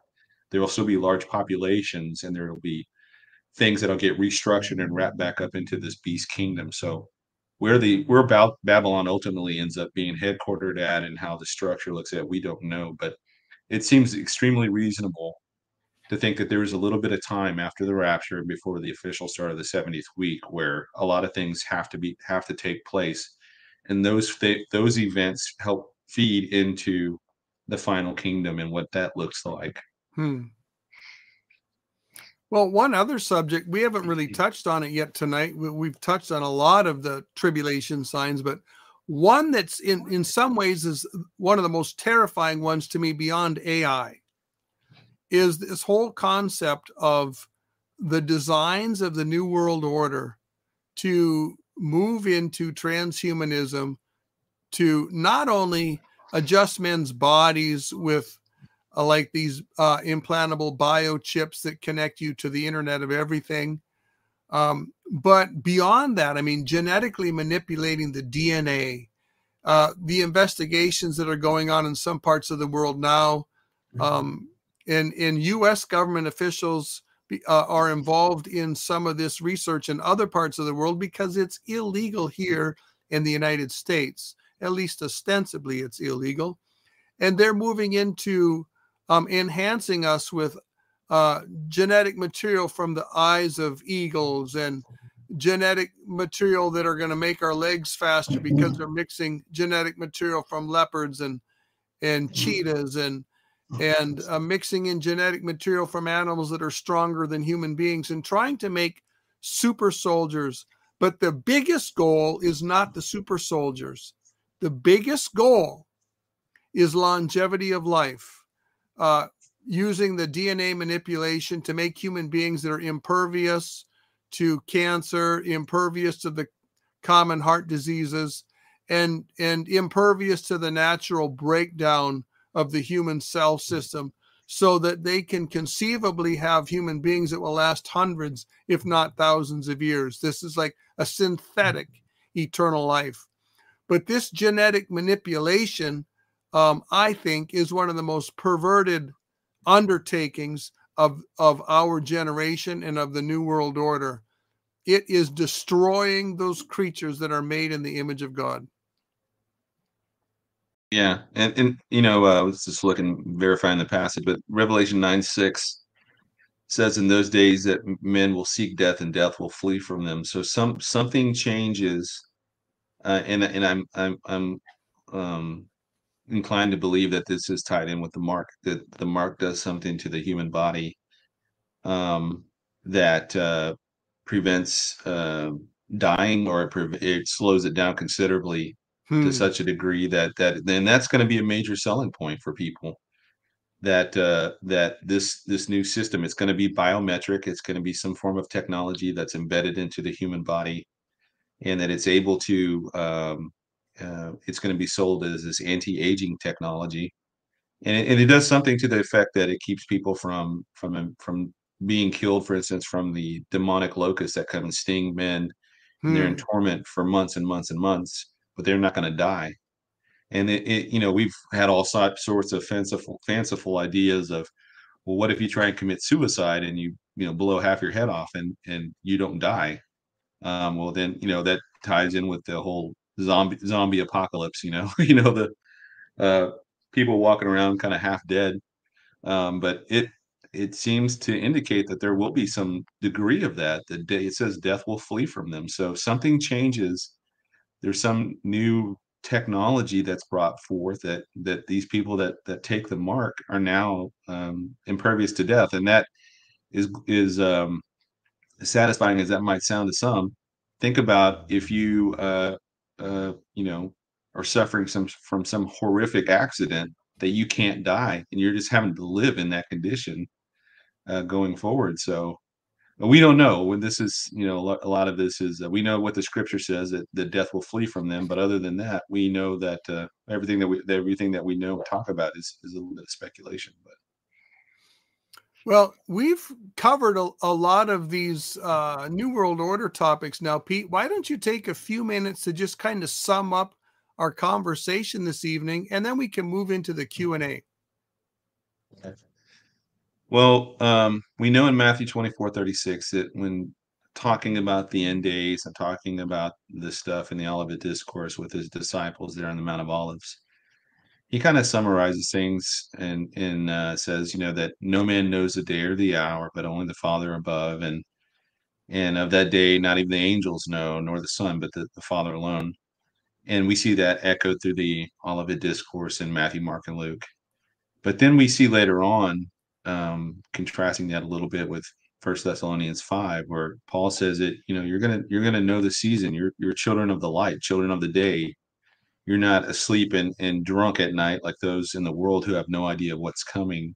You should see this day coming. And in, in the writer of Hebrews kind of echoes that same sentiment, you know, commending people to uh, to continue to gather together as you see that day approaching.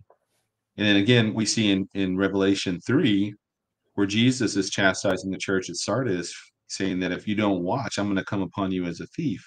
Hmm. Well, those three additional passages indicate that we should we're not going to know exactly when this is going to happen.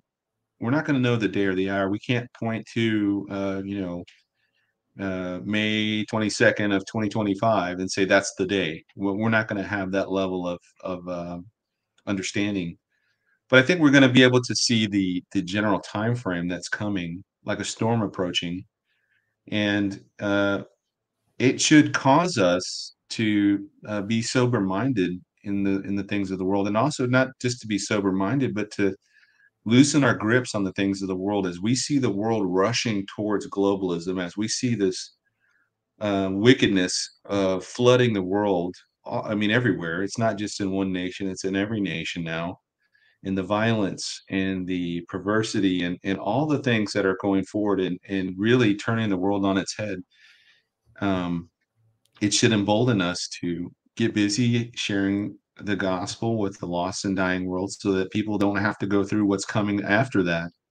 And if people think times are bad now, it is going to. Um, this is nothing compared to what's what's going to come.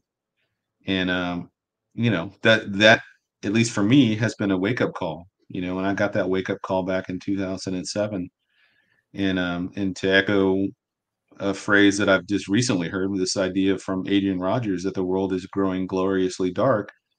It is growing incredibly dark, and if we didn't have Christ, we would be without hope, and and it would be it's too easy to turn to drugs and alcohol and to to other things to drown to numb us to the wickedness that's coming and and, and that we see flooding the world right now but we have christ we have hope because he did promise to deliver us before all of this stuff comes that's right and one thing i've been thinking about all these coming fears of, of, things in the horizon, like the food shortages and the energy shortages and the infrastructure shortages.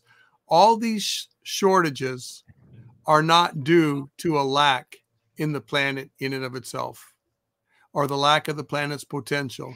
Every one of hmm. them is an intentional destruction of our infrastructure so that the government of the New World Order can dominate you folks. Bear that in mind. And if there's anyone out there now that's not saved and you're watching this, just put your focus on the Lord Jesus Christ. It can be terrifying to look around this world and see where it's going and realize this is not the America I grew up in. This is not the Canada or Australia or New Zealand or England or Germany or France or Sweden that I grew up in. This is not the South Africa I grew up in. Well, you're right, it's not and um, it's never going to go back in this life. It's not going to go back in this age. It's only going to get darker and darker.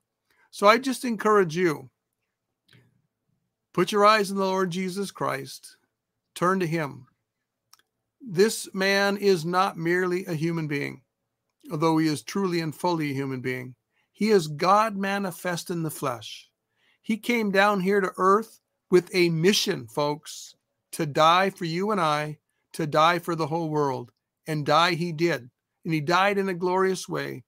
He shed his infinite blood of infinite value on the cross. And now he stands in heaven as a great high priest, able to save to the uttermost all that come unto him. Don't put your eyes in your weakness. Don't put your eyes in your failure. Don't put your eyes in your sin. Put your eyes on him and realize that he he alone is the only way of salvation, and that he will receive all who come unto him. He says, All who come unto me, I will in no wise turn away. Just trust him. Just trust him for salvation. Well, folks, we've given you a presentation tonight on why the rapture window is quickly closing because th- this age is coming to an end. We know that from the two temporal uh, yardsticks that we presented tonight the 6,000 years and the uh, fig tree generation starting in 1948, which is going to go, who knows, maybe 85 years. And we presented the fact that the waves of iniquity are washing over the world, the, the New World Order agenda, the, the spirit of Babylon, Babylon the Great. This stuff is growing at an exponential rate it's it's we're already chest deep in this stuff, folks, and it's not going to go over our heads before the rapture. It's just not going to mm. happen. So that's the presentation.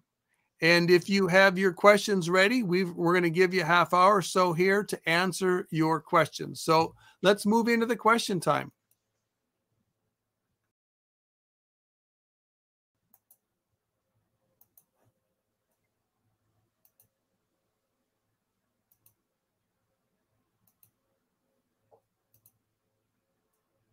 Okay, we have questions up. Here we oh, we've got a ton of questions, Pete. We have a ton of questions. This is good. I like questions. First question. Do you think the rapture will happen before Ezekiel 38? Great question. What do you think, Pete? I absolutely do. I think when you read Rev, uh, Ezekiel 38, 39, the focus is on is on Israel and uh, God's reference to them as my people. Um, I believe that the the war of Gog and Magog happens uh, immediately after the rapture because I think right now, if you know, it would be very hard for us to see, even with Biden in office, it would be very difficult for us to see Russia turn and invade Israel. We, the other players in this, um, which I believe to be like Turkey and Iran and, and Libya and Sudan, and, and the armies that are with them, I would it would be we'd be very hard pressed to see them try and launch an attack like that now on Israel. Um, simply because of the prominence of the American military that still exists in the world. But if you have a world that is immediately launched or thrust into the time after the rapture where the United States begin to collapse, that presents a huge geopolitical vacuum that uh, Russia and those entities will seek to take advantage of. And I think that presents them a perfect opportunity for them to try and launch this invasion. And it'll be so overwhelming that Israel simply won't know how to to fend this off because it's not just going to be a threat from the north, but you're going to have forces coming up from the south, presumably from the east, uh, in all directions.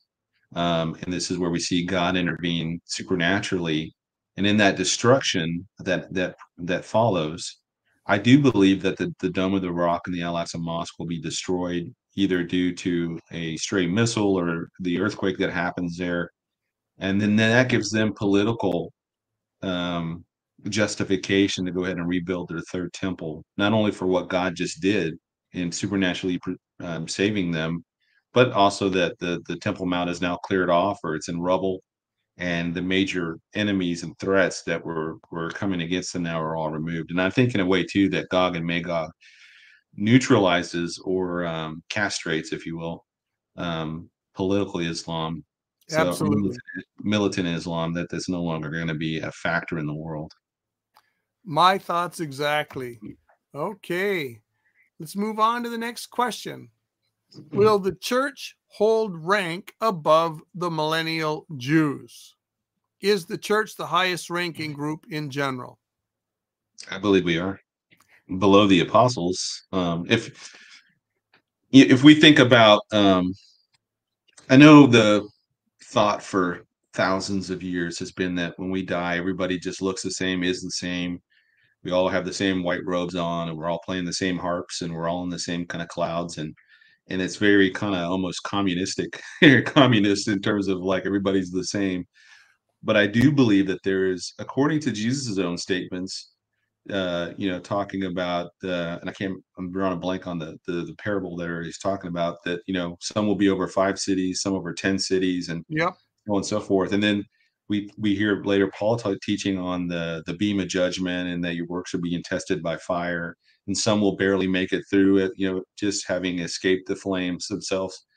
Um, but I do think there will be a hierarchy, a hierarchical structure in heaven in terms of, um, those who have lived even within the church, I think there'll be a hierarchical.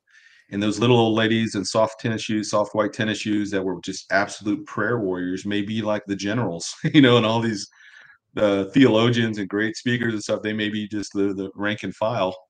So uh, I think that his, God's justice will be perfect. I think that the rewarding system will be absolutely perfect. And um, but yeah, I think I think we are we are the the the bride. Yeah, absolutely. We are we are going to be above everything and uh, not, not above god and not above um but within the order that he gives us the created order that's in heaven at that point i think will be the the pinnacle of that yep it's it's and i think there's reasons for this when you look at what the j- church has been called to do and be she's in a situation where we don't have the outward manifestations of god uh, um, the same way, other than for a few years after Pentecost. We just haven't had what Israel had when she was walking with the Lord. We don't have those kind of special outward privileges. We have special inward privileges, the indwelling Holy Spirit, um, and a, a, degree of illumination in the scriptures that no previous uh, work had. But we've had to go forth uh, on this without a great deal of outward strength to go forth in the work of God. And I and I believe that that this is part of the cause for the great reward. Okay. Are all evil rulers possessed by Satan? If not, how do we know the difference? I, I tend to think that they are. When you read the the the temptation in the wilderness, where Satan is telling Jesus, you know, he takes him up to the high pinnacle or the high mountain and shows him all the kingdoms of the world at once, and he says, you know, if you'll bow down and worship me, I'll give you all these kingdoms because it's been given to me and I can give it to whoever I want. That's in Luke chapter four. Um, I, I don't, I can't, I have a hard time seeing any world power or world leaders rising up without the aid of Satan somewhere, unless they're specifically and divinely appointed by God um, to do a particular thing, you know. Mm-hmm. But I think in general, you're not going to make it as a rock star today and, unless you have uh, sold your soul into the Luciferian system, so to speak, um, because Satan is still controlling those levers. Um, and that's why we see everything turning this satanic and Luciferian as we see today on the Grammys and the Super Bowl and all that other stuff. I have so, a, a, a, dear friend that I'd love to bring on for an interview someday if he will agree to do so. He has, I think he has a little bit of camera shyness for the bigger stage, but uh, years ago, he was a model and trying to break into the modeling world. And and when in, early in his career, he was rubbing shoulders with some big names and getting connected with some big agents and and people, you know, were kind of telling him, you know, if you you mind your p's and q's, you're gonna you have some opportunity here to really go places and to be somebody, and you could be a rising star. But it, he quickly came to realize um, a couple things, and, and one of them was that there was a huge price to pay to climb the ladder. He wasn't sure if he wanted to pay the price. And he he tried paying the price a couple times, and something inside just was like telling him, You can't do this. If you do this, mm-hmm. it's over.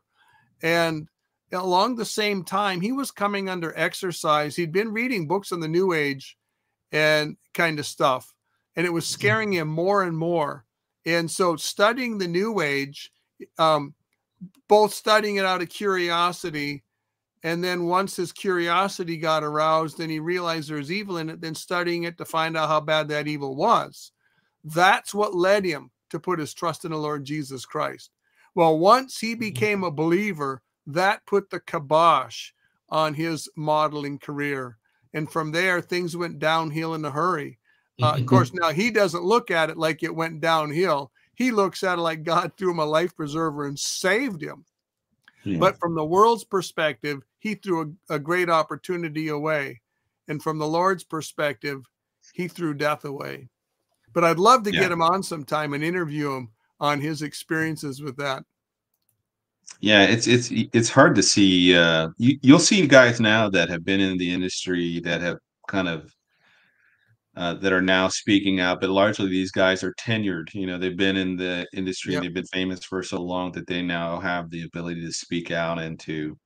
And I'm not, I'm not, I'm not defending guys like Mel Gibson or uh, James Woods or some of these other ones that have kind of turned and are trying to expose the evil in in Hollywood and stuff. But um, there, there certainly is a price to pay, and I, I just, it's selling your soul, you know, to the world system, you know, in order to get ahead. And so many people are willing to do it. Question What is your take on the fact that Daniel 2, the statue, had five toes on each foot, not 10 in one foot? Um, I always just saw it as part of the same. If we look at the legs as being iron or being um, the iron legs being um, the Roman Empire, and then ultimately that empire broke in two. Yes, I, I think it just speaks of uh, what will come is going to be some kind of uh, global um, confederacy of of uh, either regions or nations. Um, so I, I, don't see any kind of issue with the last days kingdom. I think it's going to be some kind of a global kingdom. This this beast kingdom is going to be global in nature as we see this beast rising out of the sea, it's an amalgamation of all of the the um, the the animals that we see in Daniel seven and Daniel eight. The that same statue from man, you know, from man's perspective, we see it as this, you know, you know, amazing multi-metallic statue. But then God gives the same empires and nations in the form of these monstrous beasts that are chimeras that are mixed up of different parts and pieces. Well, that beast that we see coming out of the, the sea in Revelation 13, out of the sea of nations, is the same amalgamation of different, you know, it's got uh, feet like a bear, mouth like a you know, or head head like a lion. It's got seven horns or ten horns, seven heads, and you know all kinds of stuff. Crowns, ten crowns, and um, I just I, I see it as being global in nature. So I, I don't have any issue with the five toes being on one foot and five being on the other. Hmm.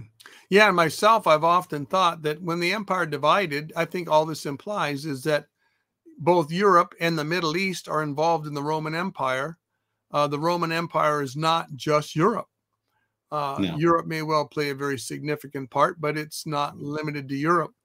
And uh, as Pete mentioned, by when this thing it comes to a head, no matter how it starts, even if it starts with the former Roman Empire revitalized, it dominates one way or the other the whole world. It will run and rule the entire world, and it may well divide the whole world up into regions. Um, I don't know how it would govern it if it didn't. Yeah. okay, we did that question already. Will the church still be here when we are forced to a cashless system with the central bank digity, digital currency?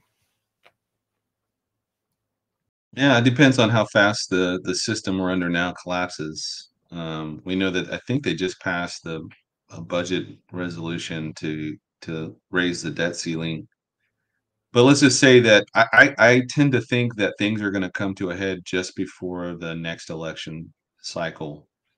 And they're going to try and use that crisis to cement their control so that, you know, Trump can't come back into office. I think that that they, you know, we we've seen the levels and the depths that they've stooped to to secure the office in 2020 when clearly they if if they hadn't cheated, let's put it that way, they would have lost. You know, everywhere Trump was going, every uh, rally he held, I mean, you're talking like a hundred thousand people are showing up everywhere he goes or more.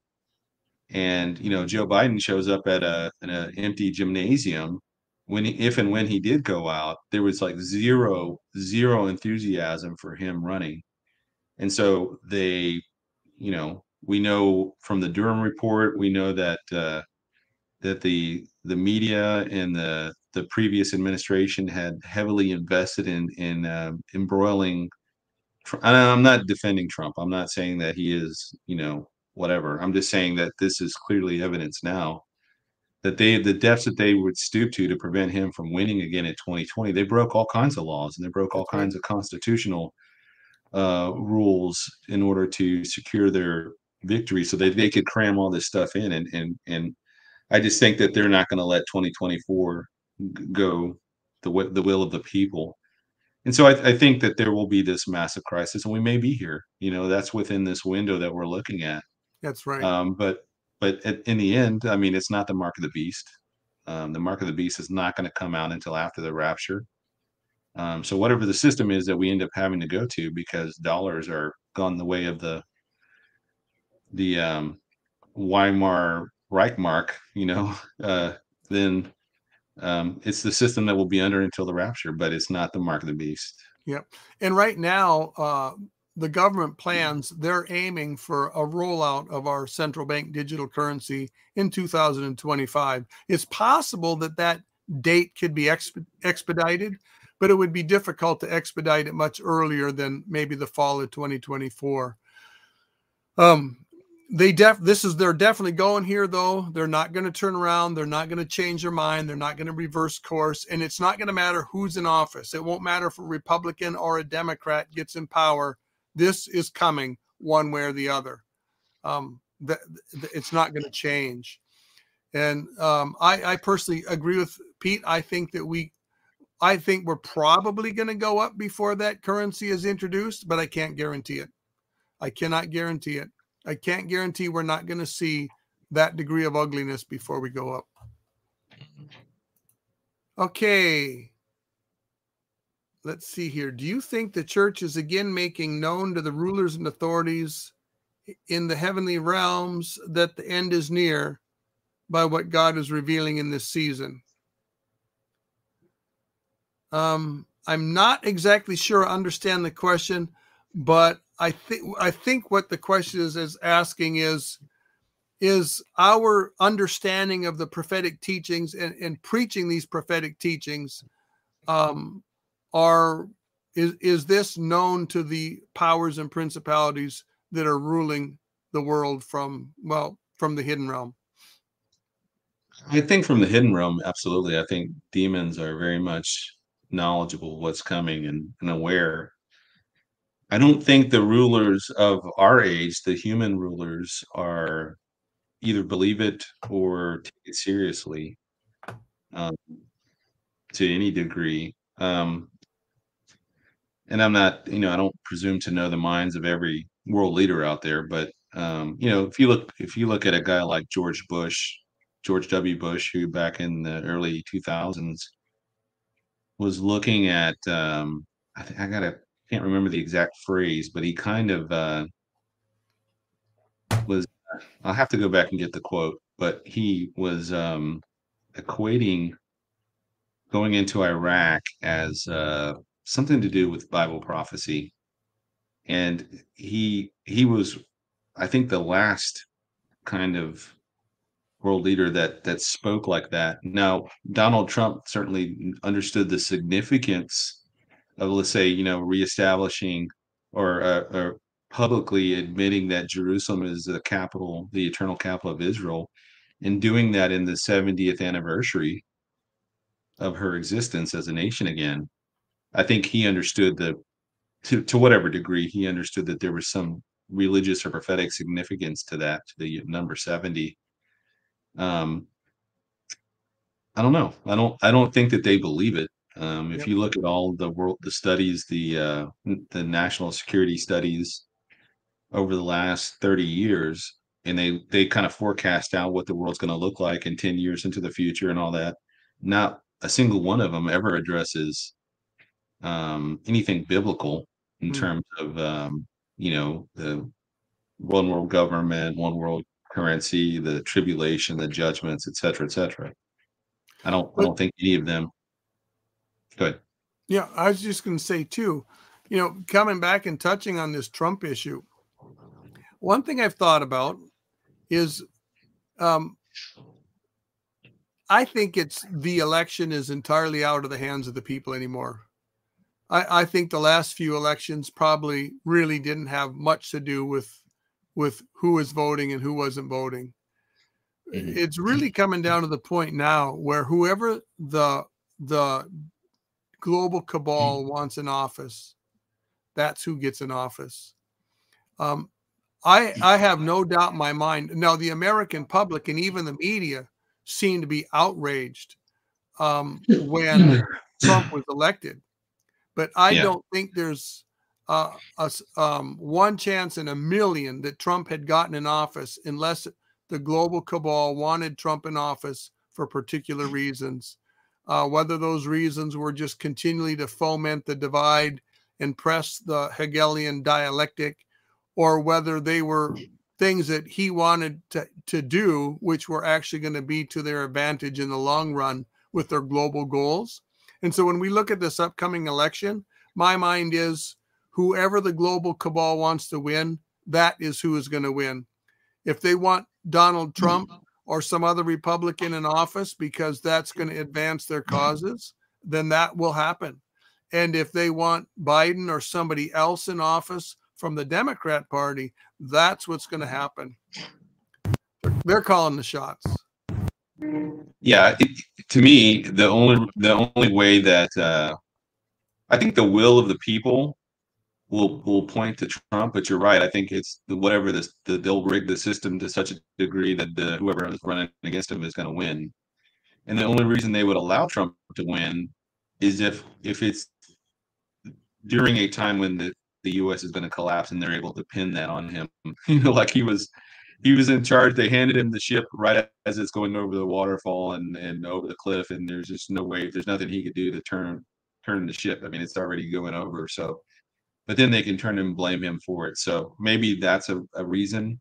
Yeah. Um, but one but, other thought yeah, I've had, and I, this is just a theory, um, and I think I've shared this with you before, but I've wondered at times if America isn't going to be the little horn that dominates the, the, the 10, that dominates the Roman Empire. We've dominated Europe for for nearly 100 years already.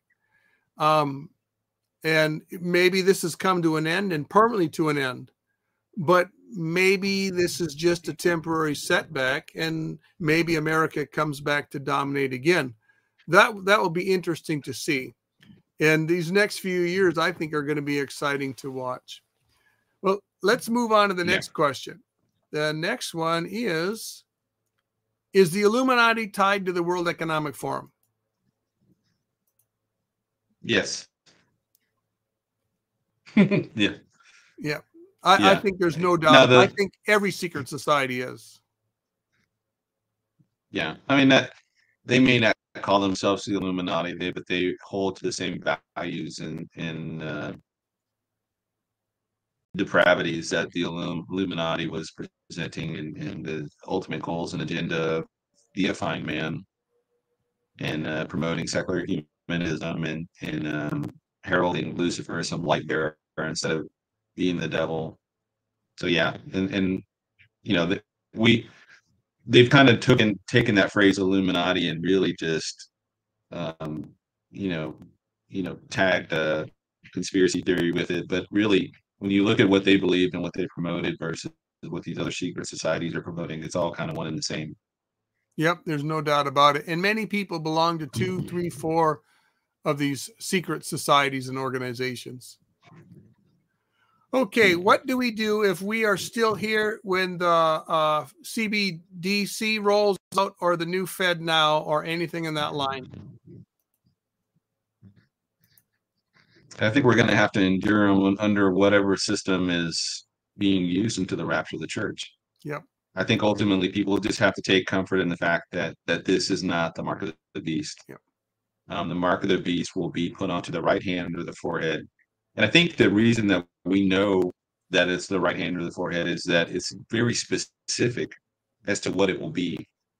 Um, now, if next year comes around and they try and, and give us the central bank digital currency and they say, hey, you have to put it in your forehead, your hand, then you know, a I would have to relook at my theology or my eschatology, but at the same time, I'd be like, okay, yeah, that if that's not the mark of the beast, and then certainly it's baby, baby or something, you know, it's its older brother or something.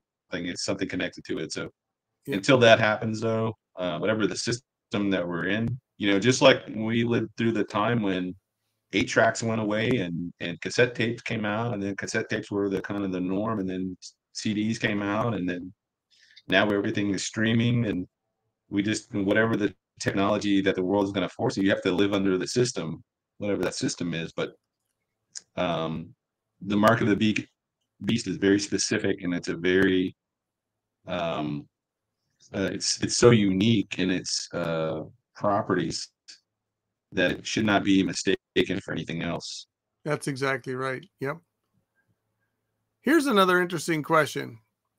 How about your thoughts on apophis which is supposed to hit or at least come close to earth in april of 2029 uh, do you think it'll be a miss, or do you think it's going to be one of the trumpet judgments where a rock slams into earth? I think it'll be tied in with the trumpet judgments. Um, I don't think we'll see it. Yep. But uh, what exactly is is it wormwood? Is it some something else? The, the large mountain on fire that falls, you know, to the earth. Um, it could be one of those two things. Um, but I, I I'm firmly of the belief that we will not be here. The church will not be here to see that. I agree. Absolutely. Do you think an anti Semitic person can be truly saved? If so, how does God deal with them in heaven? Hmm. That goes, that reminds me of Martin Luther. You know, he started yep. out with good intentions, and then toward the end of his life, I think his frustration was to such a degree that he began to produce really terrible anti-Semitic literature and um, not understanding perhaps Romans 11 25 that there's this blindness on them in part until the fullness of the Gentiles comes in. So, um, I don't know. That's a good question. Uh, I, I have a hard time believing somebody can be given over to anti Semitism and yet deny or, you know, deny the Jewish master that they serve, yep. they say they serve, and the Jewish apostles and the Jewish scripture um, and so, one of the big lies that replacement theology is pro- promoted these days is the um, kind of the dismissal that the Jews that are there now in Israel are not real Jews. You know, so there is a huge segment of the church that believes that. Um, well, Christendom, right? I'm not going to say that born again church, but um, there's a large, many large Christian denominations that promote this in the form of um, replacement theology, supersessionism, kingdom now theology, or dominionism, or they kind of blur. Even Reformed theology is is guilty of this, of blurring the lines between the church and Israel, um, diminishing Israel, uh, their significance in the prophetic um, scripture. So I think it's going to be a, a rude wake up call for them when if they are born again and they have to stand before Christ. We'll give an account for that. So here's an interesting question. It says if the 69 weeks was a period of 173,880 days from the going forth of a decree, why can't we prove this? Um, well, to me, I'm not aware that it hasn't been proved. Um, I've always, I mean, I think the argument that the decree was the decree in the 20th year of Artaxerxes, which was either 445 BC or 444 BC, depending up, you know, and that the 445 lines up with 32 AD. Uh, the 444 BC lines up with 33 AD. Uh, I think that's if it's not exact, it's it's it's close enough for horseshoes and hand grenades and it takes us up to the time of the triumphant entry of Christ, no matter which uh, year you go with. Mm-hmm. So I don't think that's allegorical, and I think it's it's based. I mean, if we're going to really stick with literally what the Scripture says, uh, uh, there you can't go with the earlier decrees which dealt with the temple. You have to go with the decree to re- re- restore and rebuild Jerusalem, which came out in the 20th year of Artaxerxes. Um, the the yeah, next part Nehemiah of, chapter two. Yep, yep. And the next part of the question asked, did Jesus reference this prophecy? And no, he didn't directly reference it. Um, but he didn't need to. It's it was spoken of in Daniel, and so to uh, to say that people should know the times, they can read the clouds. How come they can't read the signs of the times? He he is alluding to this prophecy in Daniel and other prophecies. Amen. Do you have any thoughts you wanted to add to that, Pete? No, I, I guess I didn't really understand. They were saying that we couldn't know specifically the the, the, the 173,880 days. Yeah, and I think it. I mean, if you measure it and it fits, it has to be right. I mean, the only decree that we have to select from where it was actually concerned the rebuilding of Jerusalem was the one in the 20th year of Artaxerxes. The other earlier decrees that people yeah. measure from all dealt with the temple. Um, yeah. So if we're going to yeah. be specific, if we're going to be literal, we have to, we're, we're limited to that 20th year of Artaxerxes decree. Um, and then if we take the 360 days, instead of 365 and a quarter days for the year. And we do that because in the book of Revelation, uh, the 70th week is 360 day years. That's why people count 173,880 days. So they take what yeah. they see in the 70th week and they take that and they count back for the first 69 weeks. And when you count that from the 20th year of Artaxerxes, you count those days forwards then and when you count them forwards, you go from 1 BC to 1 AD. There is no year zero. Um, and and then that brings you to the to the, the uh, spring or, uh, uh, or to the the triumphant entry in the spring of 32 AD or the 33 AD. So I, I yeah. guess in my mind it's proved and there isn't a question. The only question is which date do we go with? Well, Jesus said, you know, I think if I'm quoting the exact passage, it's in Luke 19, uh, 40, either 40 or 44. He, but when he was lamenting over Jerusalem, he said, if you'd have known this was your day, you know, the yeah, day of his right. triumphal entry. And we don't know specifically when Jesus was born. I mean, there's debate on the exact year that he was born, whether it was 4 BC, 5 BC, 6 BC. We know it's somewhere in that time frame. That also ties in with when exactly he was crucified, because there's debate amongst many between the years of 30 AD and 33 AD, somewhere yep. in there. Um, and and then you know we're also working through three different calendars. You have the Hebrew calendar, you've got the Julian calendar, and the Gregorian calendar plus we're 2000 years removed. Um it you know I, I think sir robert anderson and guys like that that that sat down and did the math on this uh, without computers without uh, calculators uh, just going through the the history the genealogies and and the time um i think well i think we're pretty close and and and um so yeah i i don't i don't I don't really understand. I guess the, the contention of it. The question, I guess, I'm, I'm not sure, but we know we're close. That's and, right. Um, and personally, I would love if the 30 AD cross theory was correct. I'd be absolutely ecstatic about that because that would seem to lock it for a rapture this year.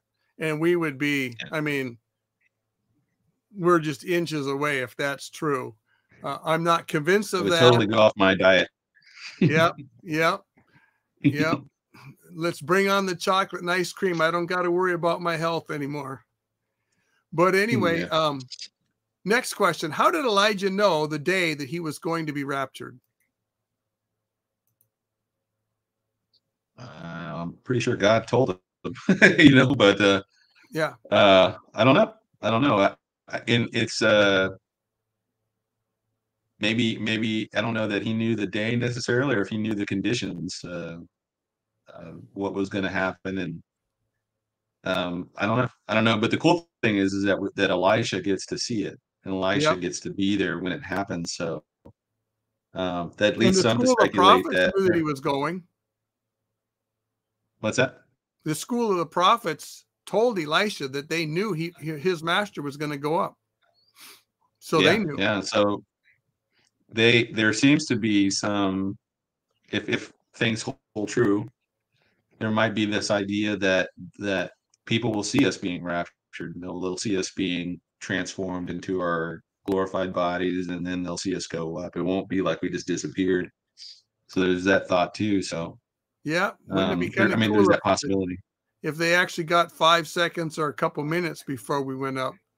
Or if the yeah. the um, ones that came up out of the grave and got their glorified bodies were walking around for a couple minutes before they went up.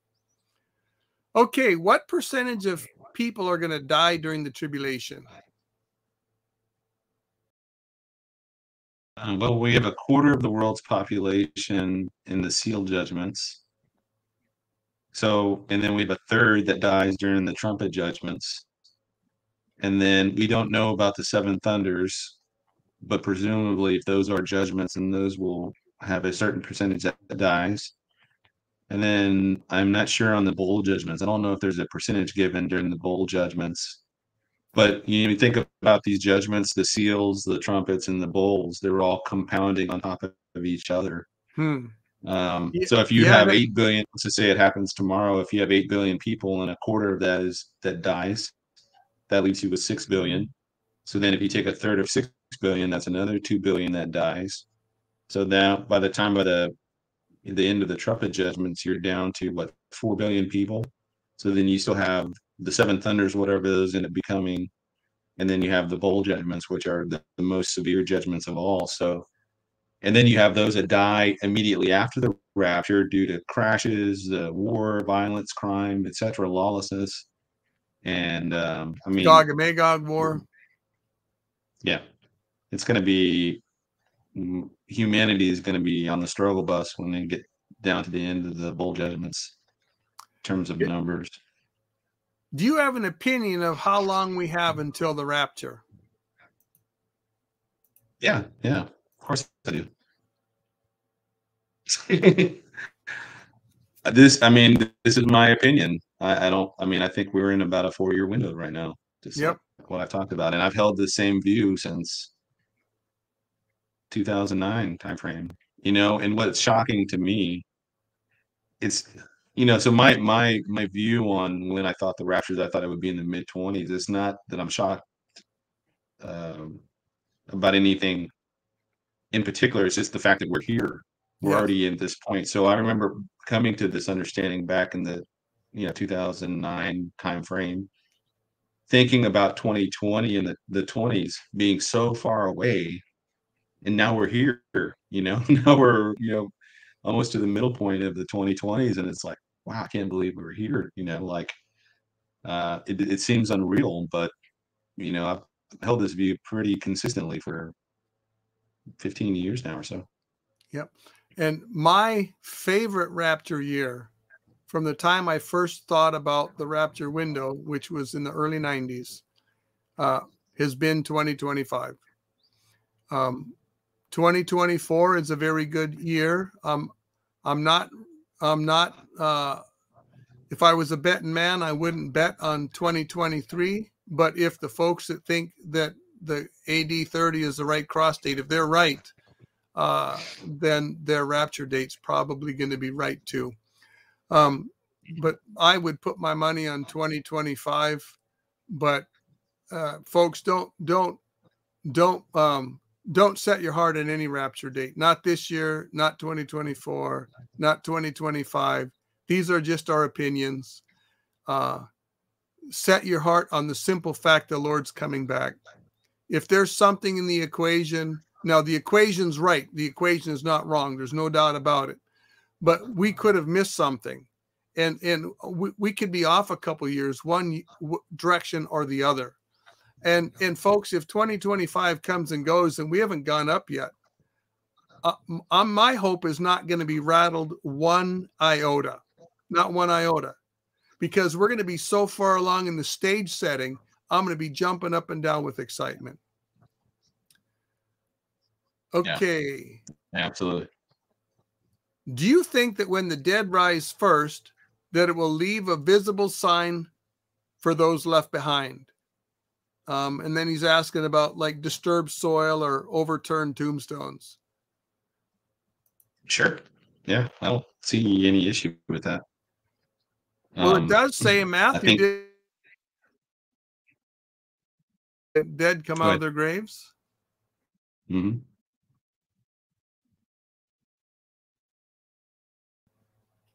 Do you think God will call the American Jewish people back to Israel after the rapture?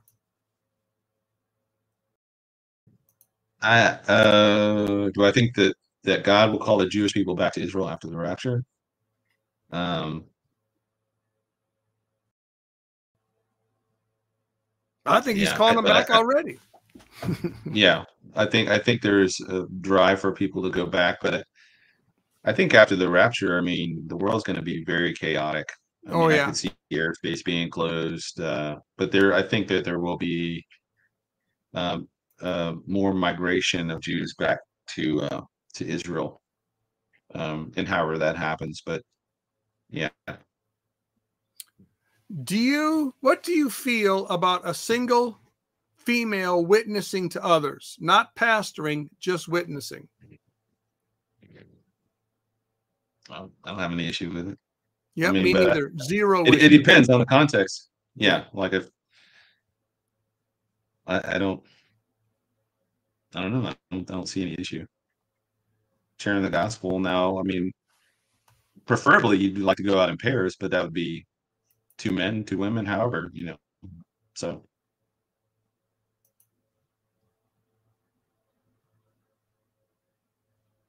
Okay, Deuteronomy 24 5. When a man takes a wife, he will not go into battle for a year. things are so evil now, thinking the gap may only be a year before Jesus goes to war opening the seals.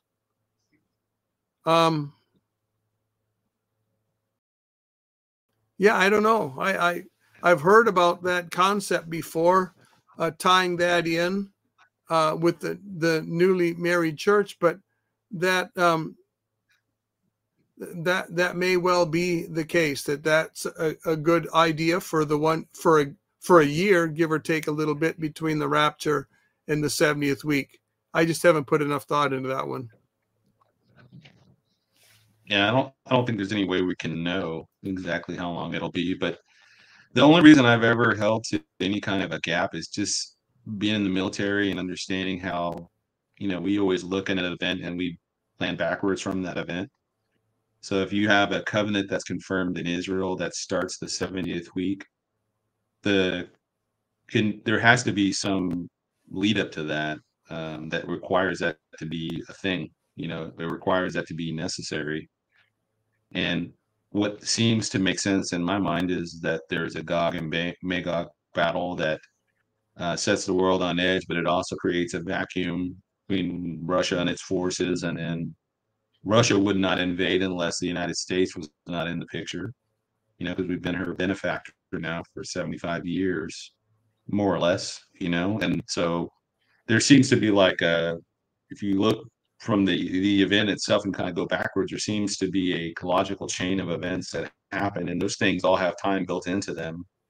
So, you know, a year, year and a half, I mean, it could be six months, we don't know, but um, these things, you know, the rapture is not going to happen on one day, and then the next day, uh, there's going to be this new the beast kingdom already established. You know, we right. already start seeing that now. Now we are seeing the foundation for it being built now, and the infrastructure being built for it now, but we're not seeing the system itself. You know, just a light switch away from coming into power. I mean, there's a lot of things that are going to have to happen between now and then.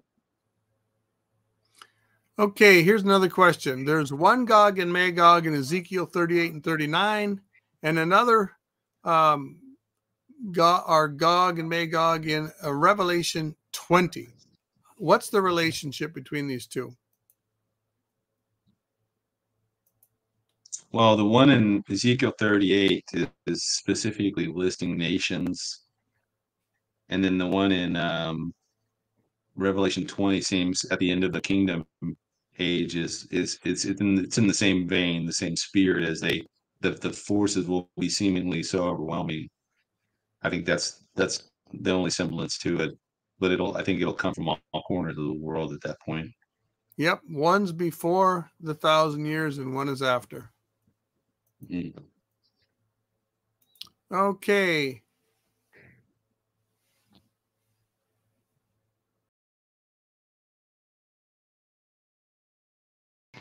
Well, I'm not sure what this question says. In a perfect world, how would you see AI actually serving the dowsing of the gospel?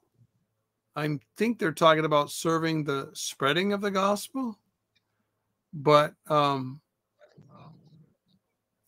yeah, I mean, in a perfect world in eternity, AI is going to be a cool tool to use, but uh, down here, there's nothing cool about AI at all. It's absolutely terrifying. Yeah, I agree. I think I think if if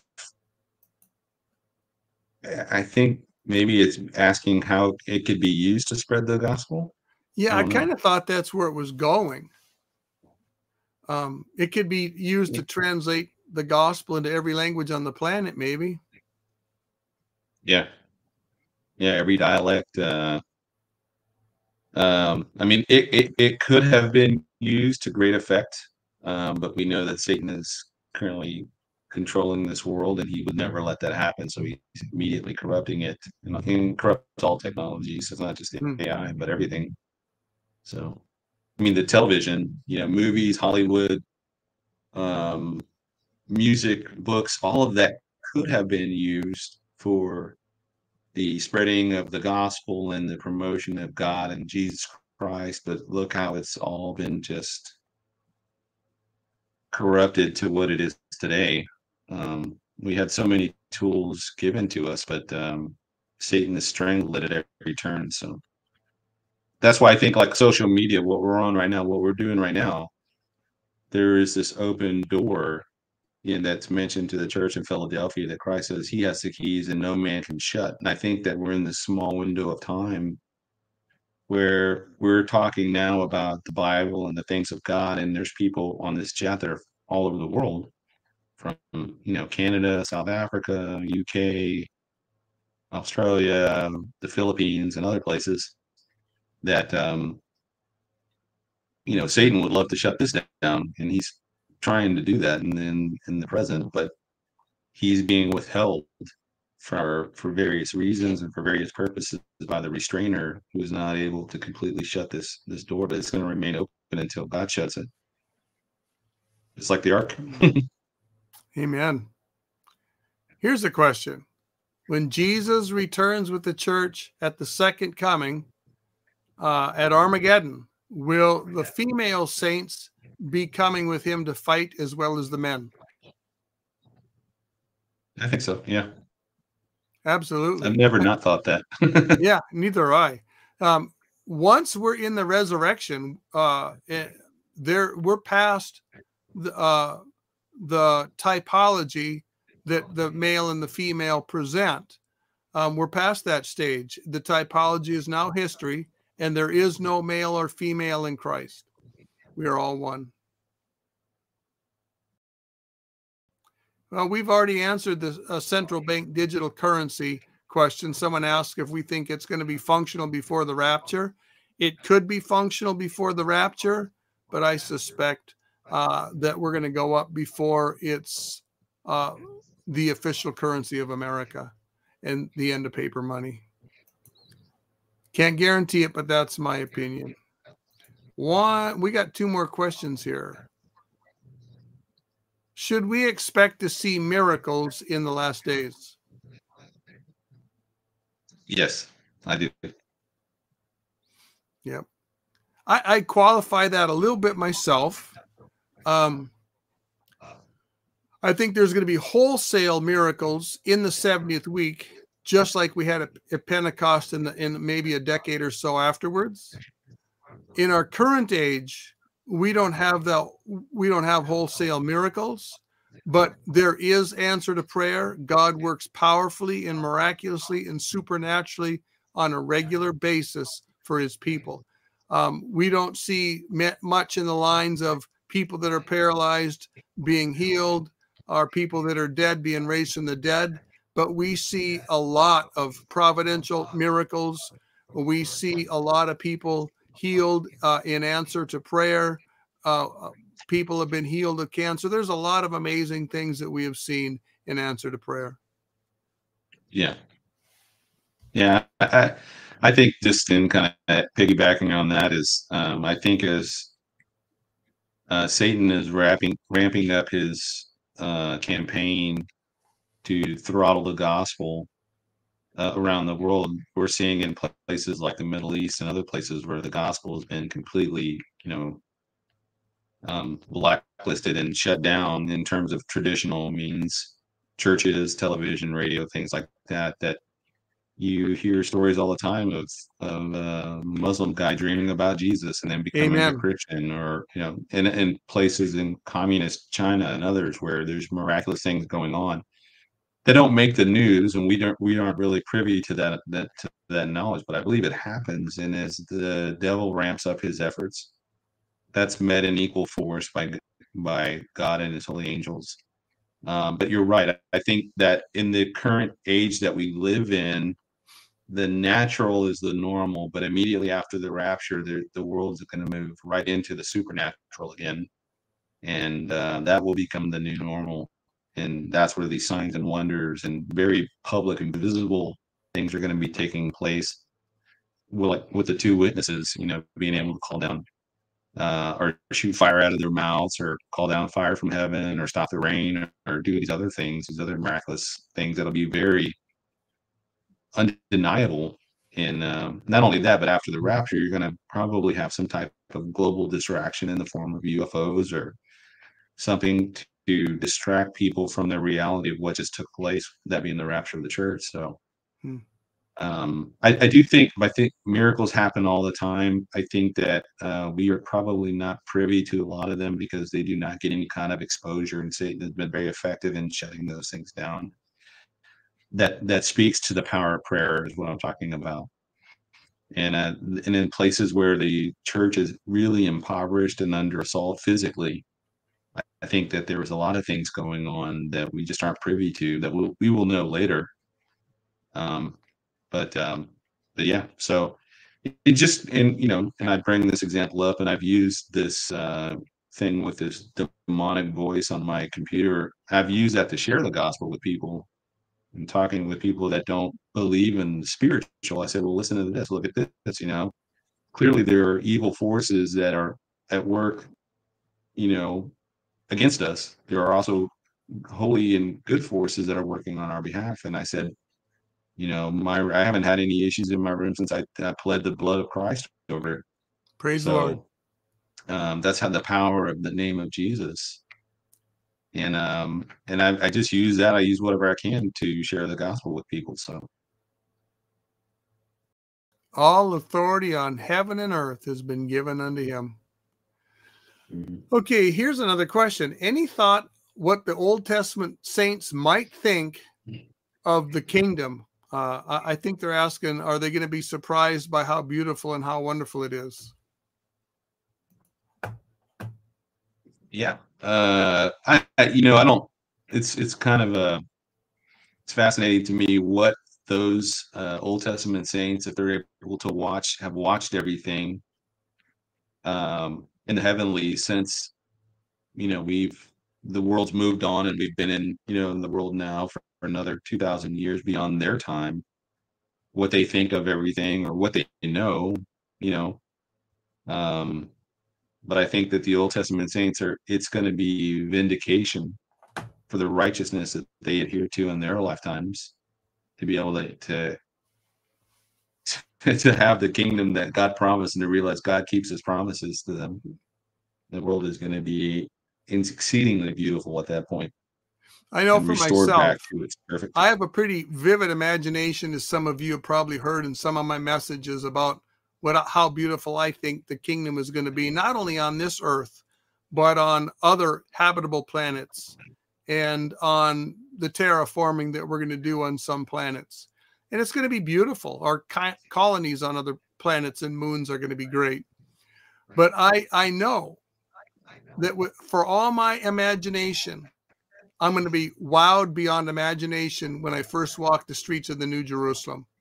I am going to be wowed beyond my imagination when I see Israel the first day of the kingdom after uh, we've uh, removed the ungodly from the planet and the kingdom has been restored. I'll be wowed by everything, all of the beauty in creation. I'll be wowed by the harmony. I'm going to be wowed by the restitution of all things, including the dinosaurs and the um, plants and animals that have gone extinct. Um, there will be a restitution of everything, and it's going to be glorious. And I think every believer is going to have his breath taken away.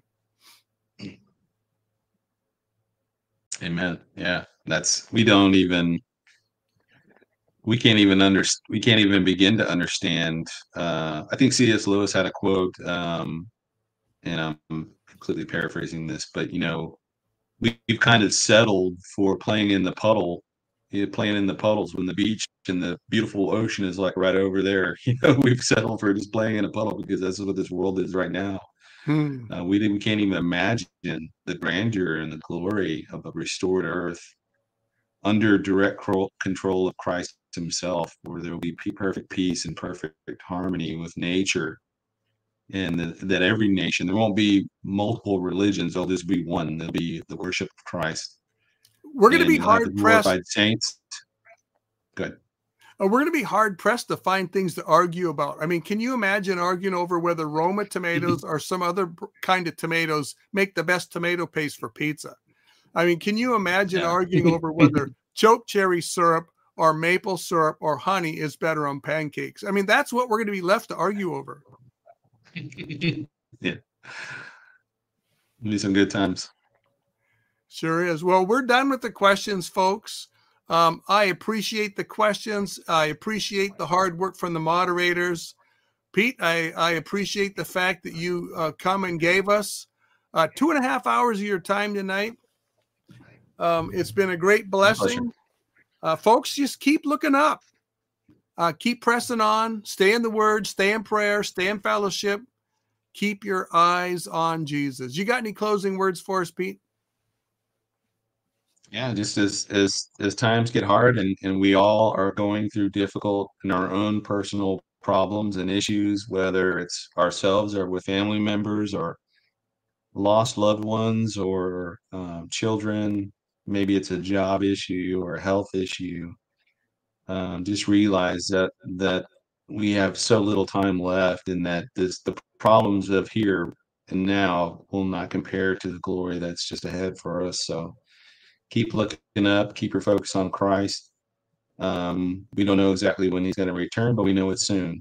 And we know I think we've done a reasonable job tonight presenting some of the the facts on the ground, so to speak. So uh, keep your hope and faith in Christ. Uh, encourage each other, love each other, and uh, be busy about the Lord's work. Amen. Well, Pete, why don't you close us with a brief prayer, and then I'm going to end the stream. Okay. Dearly Father, we just uh, we thank you for the time uh, and the life that you've given each of us, uh, the opportunities that you've given us, and the gifts and the talents that you've given each of us, Lord. We thank you for um, the opportunity to gather here tonight in a non-traditional uh, gathering of believers, but uh, you foresaw this millennia ago and eternity ago, and you have allowed for this time for us to meet in this way and to to encourage each other and to lift each other up and to um, help keep our grips loosened on the things of this world and our eyes focused on you. And we just uh, thank you for Lee. Thank you for the fellow watchmen out there and watchwomen who are um, being faithful to the calling that you've given them. Pray, Father, that you would strengthen us and, and encourage us daily as we go forward and we look forward to your soon return. And it's in the name of your uh, Holy Son, Jesus Christ. Amen. Amen. Well, I'm going to end the stream here.